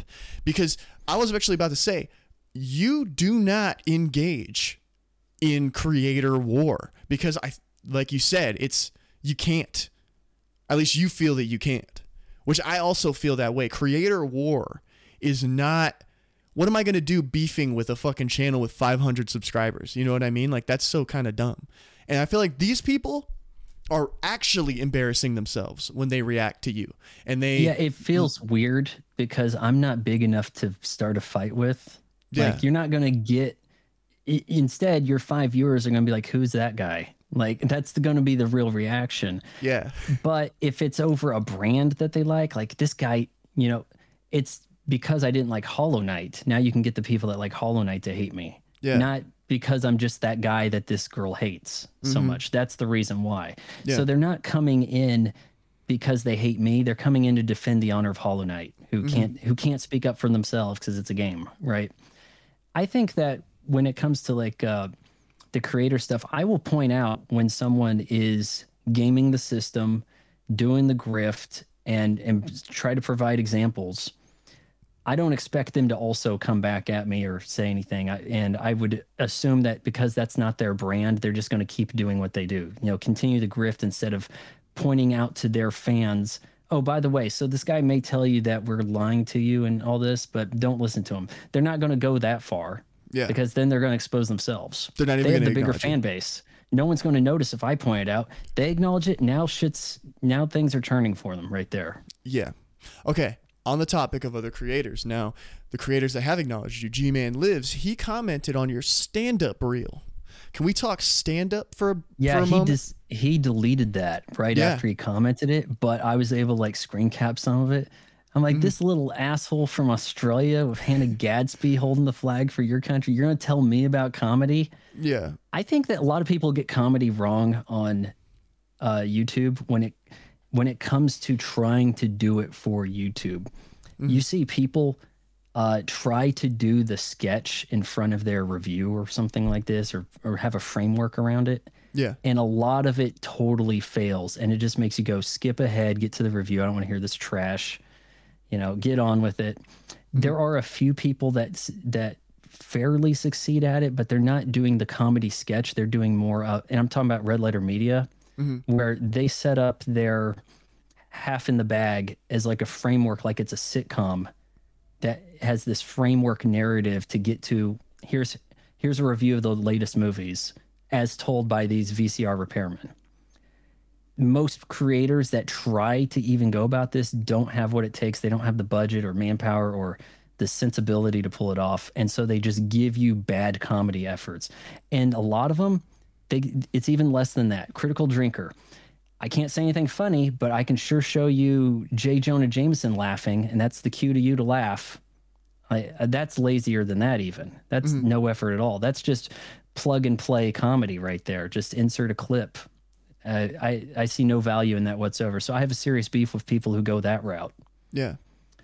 Well, they're not funny. Stand up comedy There's nothing else to on, on YouTube, though, that is that is only viable if you're already a name and Well, you can okay. get people to check you out for your stand up. you're, you're talking about stand-up comedy on YouTube. I just want to talk to you about your stand-up because I've never done it, And when I watch you do it, I don't I I don't know what I, like it's impossible to describe the feeling that I have. Eh, You, with all due respect, you don't make me laugh, but I can't stop watching. It's so strange. So, talk, can you talk about your stand up? Like, what do you, what do you, what's the preparation before you go on stage and do this material? Uh, I go over it, you know, in my head. I work it out. I I don't necessarily do a video mentioning some of the bits, but sometimes I do sprinkle in bits in video. Um, like, was it you who said that the um, no? There was a comment I got today about the the origin of LeBron James in my phone posit video mm. that I shared.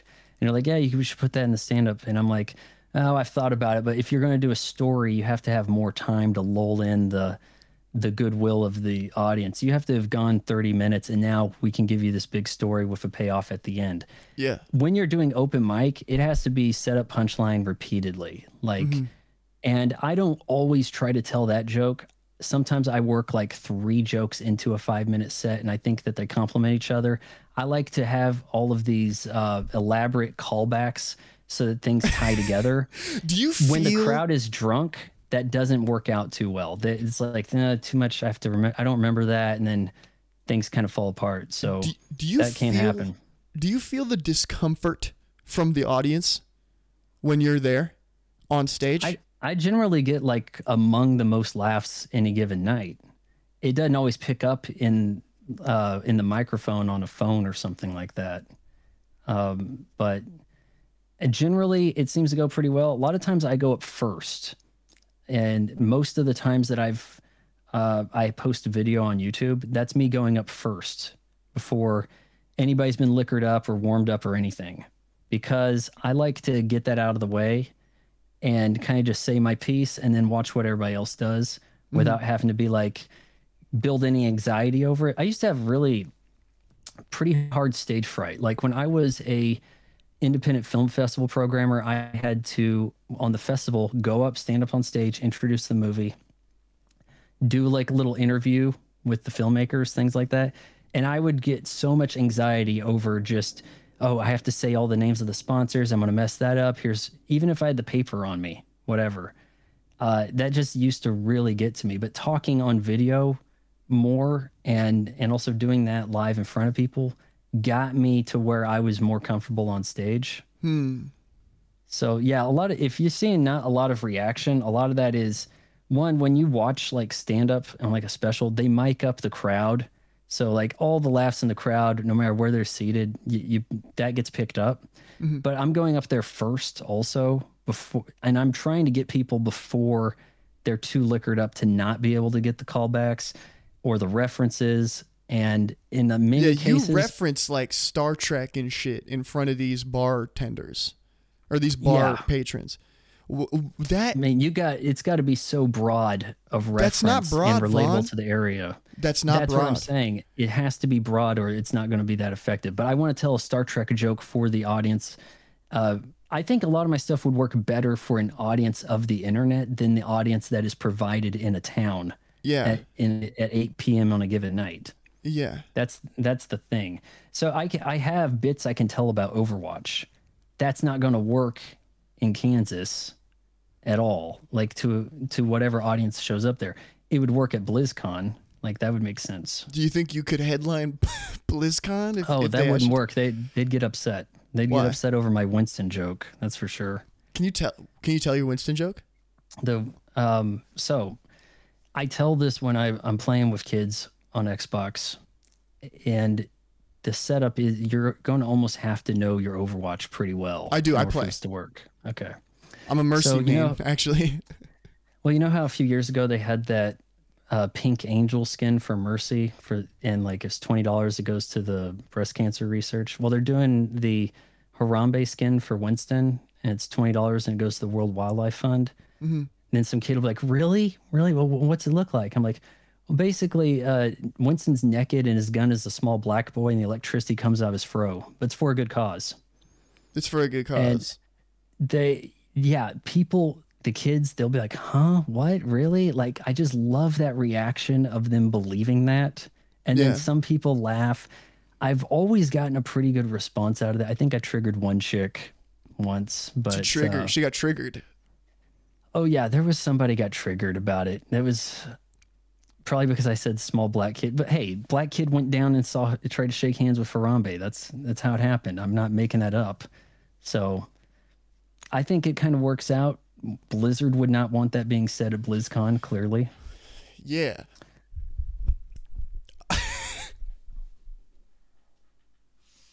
okay, so all right. I watched your 10 part how to do stand up.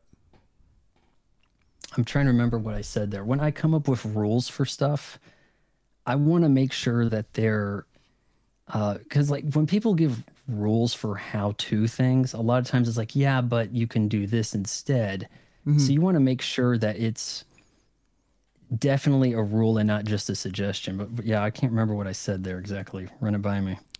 Um you just went over, you know, you got to do a callback. You explained callbacks. Uh, you explained that if the crowd is a certain age, you have to hit them with an age appropriate reference. Um, I mean, that makes sense, right? that I mean, yeah, that makes sense. Yeah, everything you said makes sense. But I feel like at about part six, you started to talk about tour. You, I think you started to talk about touring, and everything after that. I feel like you. I I don't think you've probably ever done. So I don't know if you had the authority to speak on that stuff. Oh, I can't remember what I said. I'd make so many things Tour- I don't remember what. Touring specials, college circuit. Um, you ever done any of that? Because you were talking about that, and I was like, oh I've- wow, this is kind of uh, crazy. If if Vaughn has gone on, if Vaughn's No, done an hour long special. I've done like openers for people who are touring Mm. and like uh and they may I'm not sure if shot the special because a lot of times the special's shot over the course of two nights at the venue. Yep. And if something goes awry, they put it together. I would be so awful at a special because my hair looks different every day, no matter what. Like I can't comb it the same way twice. It looks good today. Yeah. Hey, I've got something going up back here today, but you've got a nice Yeah. hairline, man. You really do. kind I guess for my age, that's about what I got going for me, isn't it? You're what, like 22? 38. Oh, really? You're 38? Yep. You know that is uh for 38. You should really be thankful every day for your hairline. Seriously. Well, um, yeah, my grandfather, who I mostly looked like, got kept his hair till he was dead at about 80. So Wow. I've got that to look forward to. Congratulations. You know, um, have you ever considered that you you look to me like an advertisement in the 50s? You look like a dude in a suit next to a wife with oven mitts on and two kids and there's like the checkerboard red and white.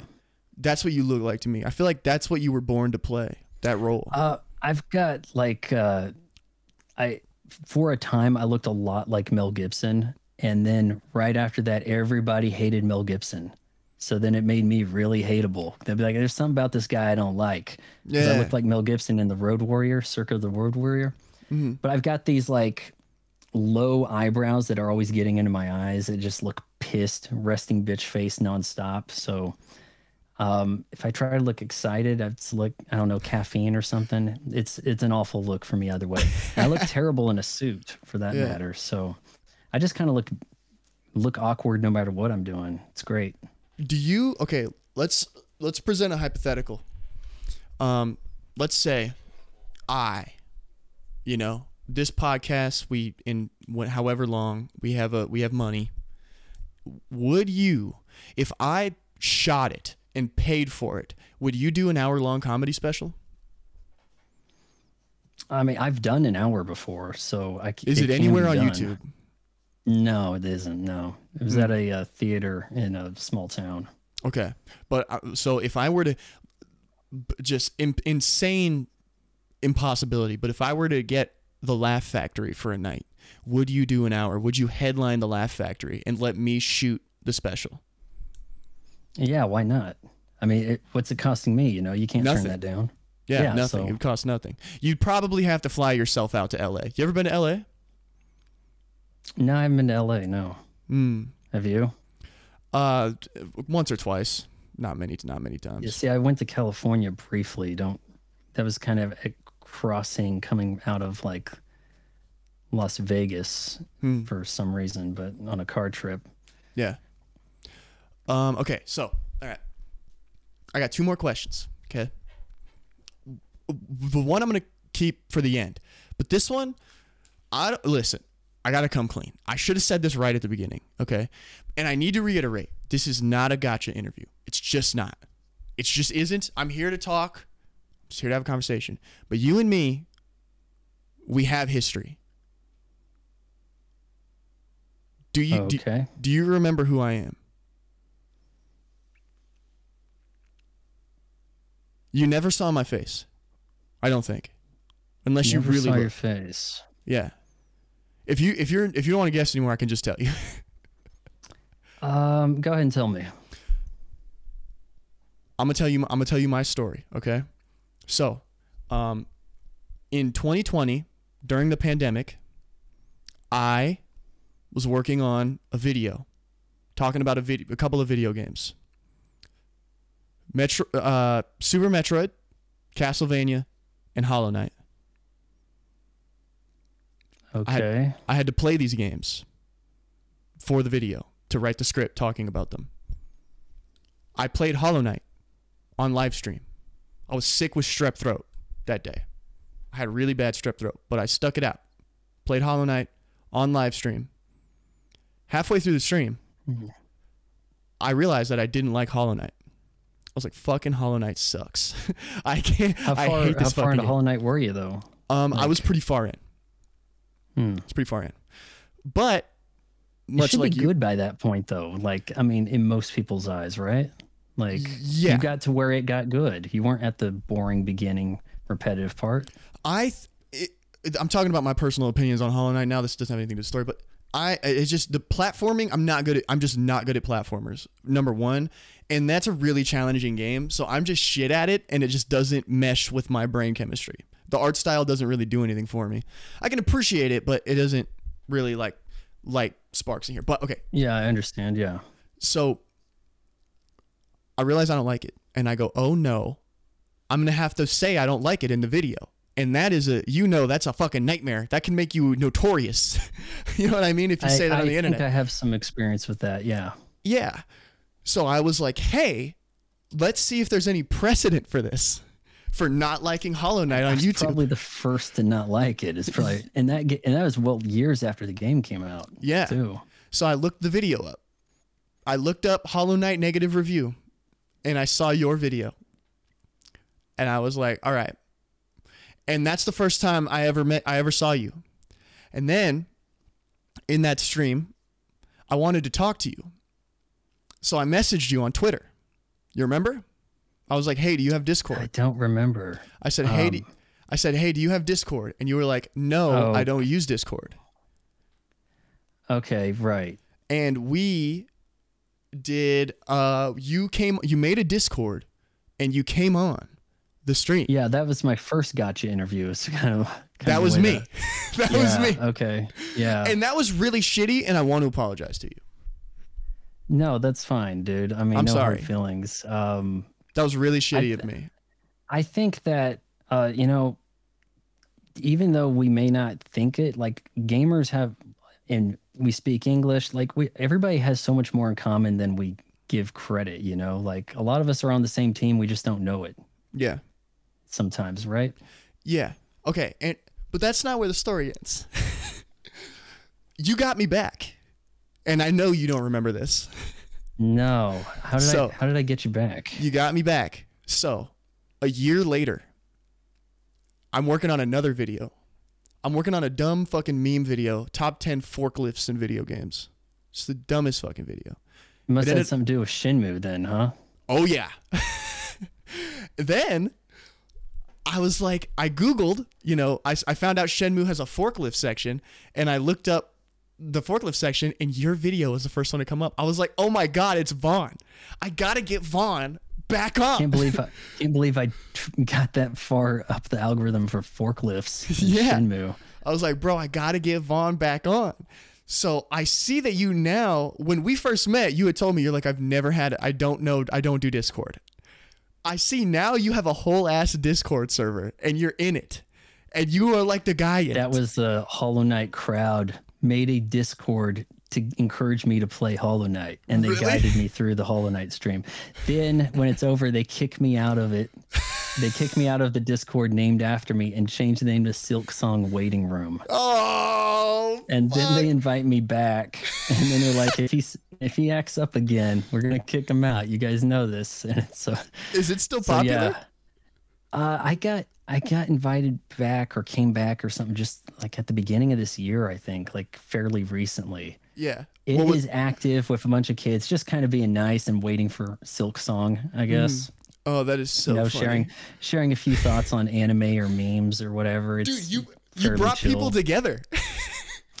I united people in their hatred of me. Yeah, that's what I do. But okay, so I'm, I'm like, okay, so I go in this Discord and I just go at legendary badass. I'm like, hey, kid, dude, you might remember me. We did an interview last year. You want to come back on and talk about some forklifts and Shedbo? Y- And I you probably blocked you at that you point, big right? timed me. You big you didn't block me. You big timed me. This is what you did. You were like, I don't have time for that. I'm not talking about that. I don't have time. And that I was the end have of it. said that. Yeah. it's literally, dude. You were like, I don't have time. I was like, you know No, what? I was like, get it. oh, I got another gotcha interview. Okay, yeah, sure. yeah, sure. Yeah, but yeah. So we have a little bit of history. I feel like I had I had to tell you that. I guess I can recognize your voice now. It's hard to recognize a voice when you can see the face, and now Yeah. and then you can't recognize it. You know, if I only heard the voice, maybe I could have picked Mm-hmm. on it. But a lot of people have the same voice when you talk online. It seems Yeah. like Skype has a way of kind of crunching the bits and everything. Everybody kind of. I tell people there's only like one girl voice on Xbox, and all the little kids sound alike. You can't tell them apart from anybody. Yeah, yeah, yeah. Um, I'd like to I'd like to let you know that Hollow Knight video is not up on the internet anymore. Uh, my channel actually got deleted. Your stream. No, no, no. The, well, the stream was never. I never saved it, but the actual video I, that I was I did on. not tell people to cancel your stream or nothing. I haven't No. said anything like that. to Dude, if you if imagine if I came in here and accused you of getting my channel deleted, my entire YouTube channel, dude, imagine that would be hilarious. I would I would find that amusing because I don't have fans to do that. Like Yeah. I couldn't get three people to report you for it. Like that wouldn't happen. They would be like, What? Like Yeah. oh or not even see me saying that. Like, yeah, I have like the most unresponsive viewership. It's kind of great in a way because it's like I can't get people to do things bad to other people or bring anybody down. Like the the worst that's gonna happen is they might go, eh, like that's about it. Yeah. So, um, yeah, I just I probably should have said that right at the beginning, but I didn't want to. I just didn't want to freak I you out honestly, I probably would have just been like, okay, you know, click and then and left. you're like, so this was the long con just to get me back into another gotcha interview. Okay, gotcha. No. I knew that there had to be something up because like we're big fans. I'm like, no one's a big fan of me. This is bullshit. I am. I I'll actually entertain am. it. Okay, fine. I'll listen for a little bit. And it's like, okay, maybe this guy is kind of sincere. We'll see. And it, that was kind of my thinking along the way. Yeah. But I just want to really honestly apologize. Yeah, I and I probably wasn't that nice to you about whatever. No, you also, were. You know? actually were really nice to me.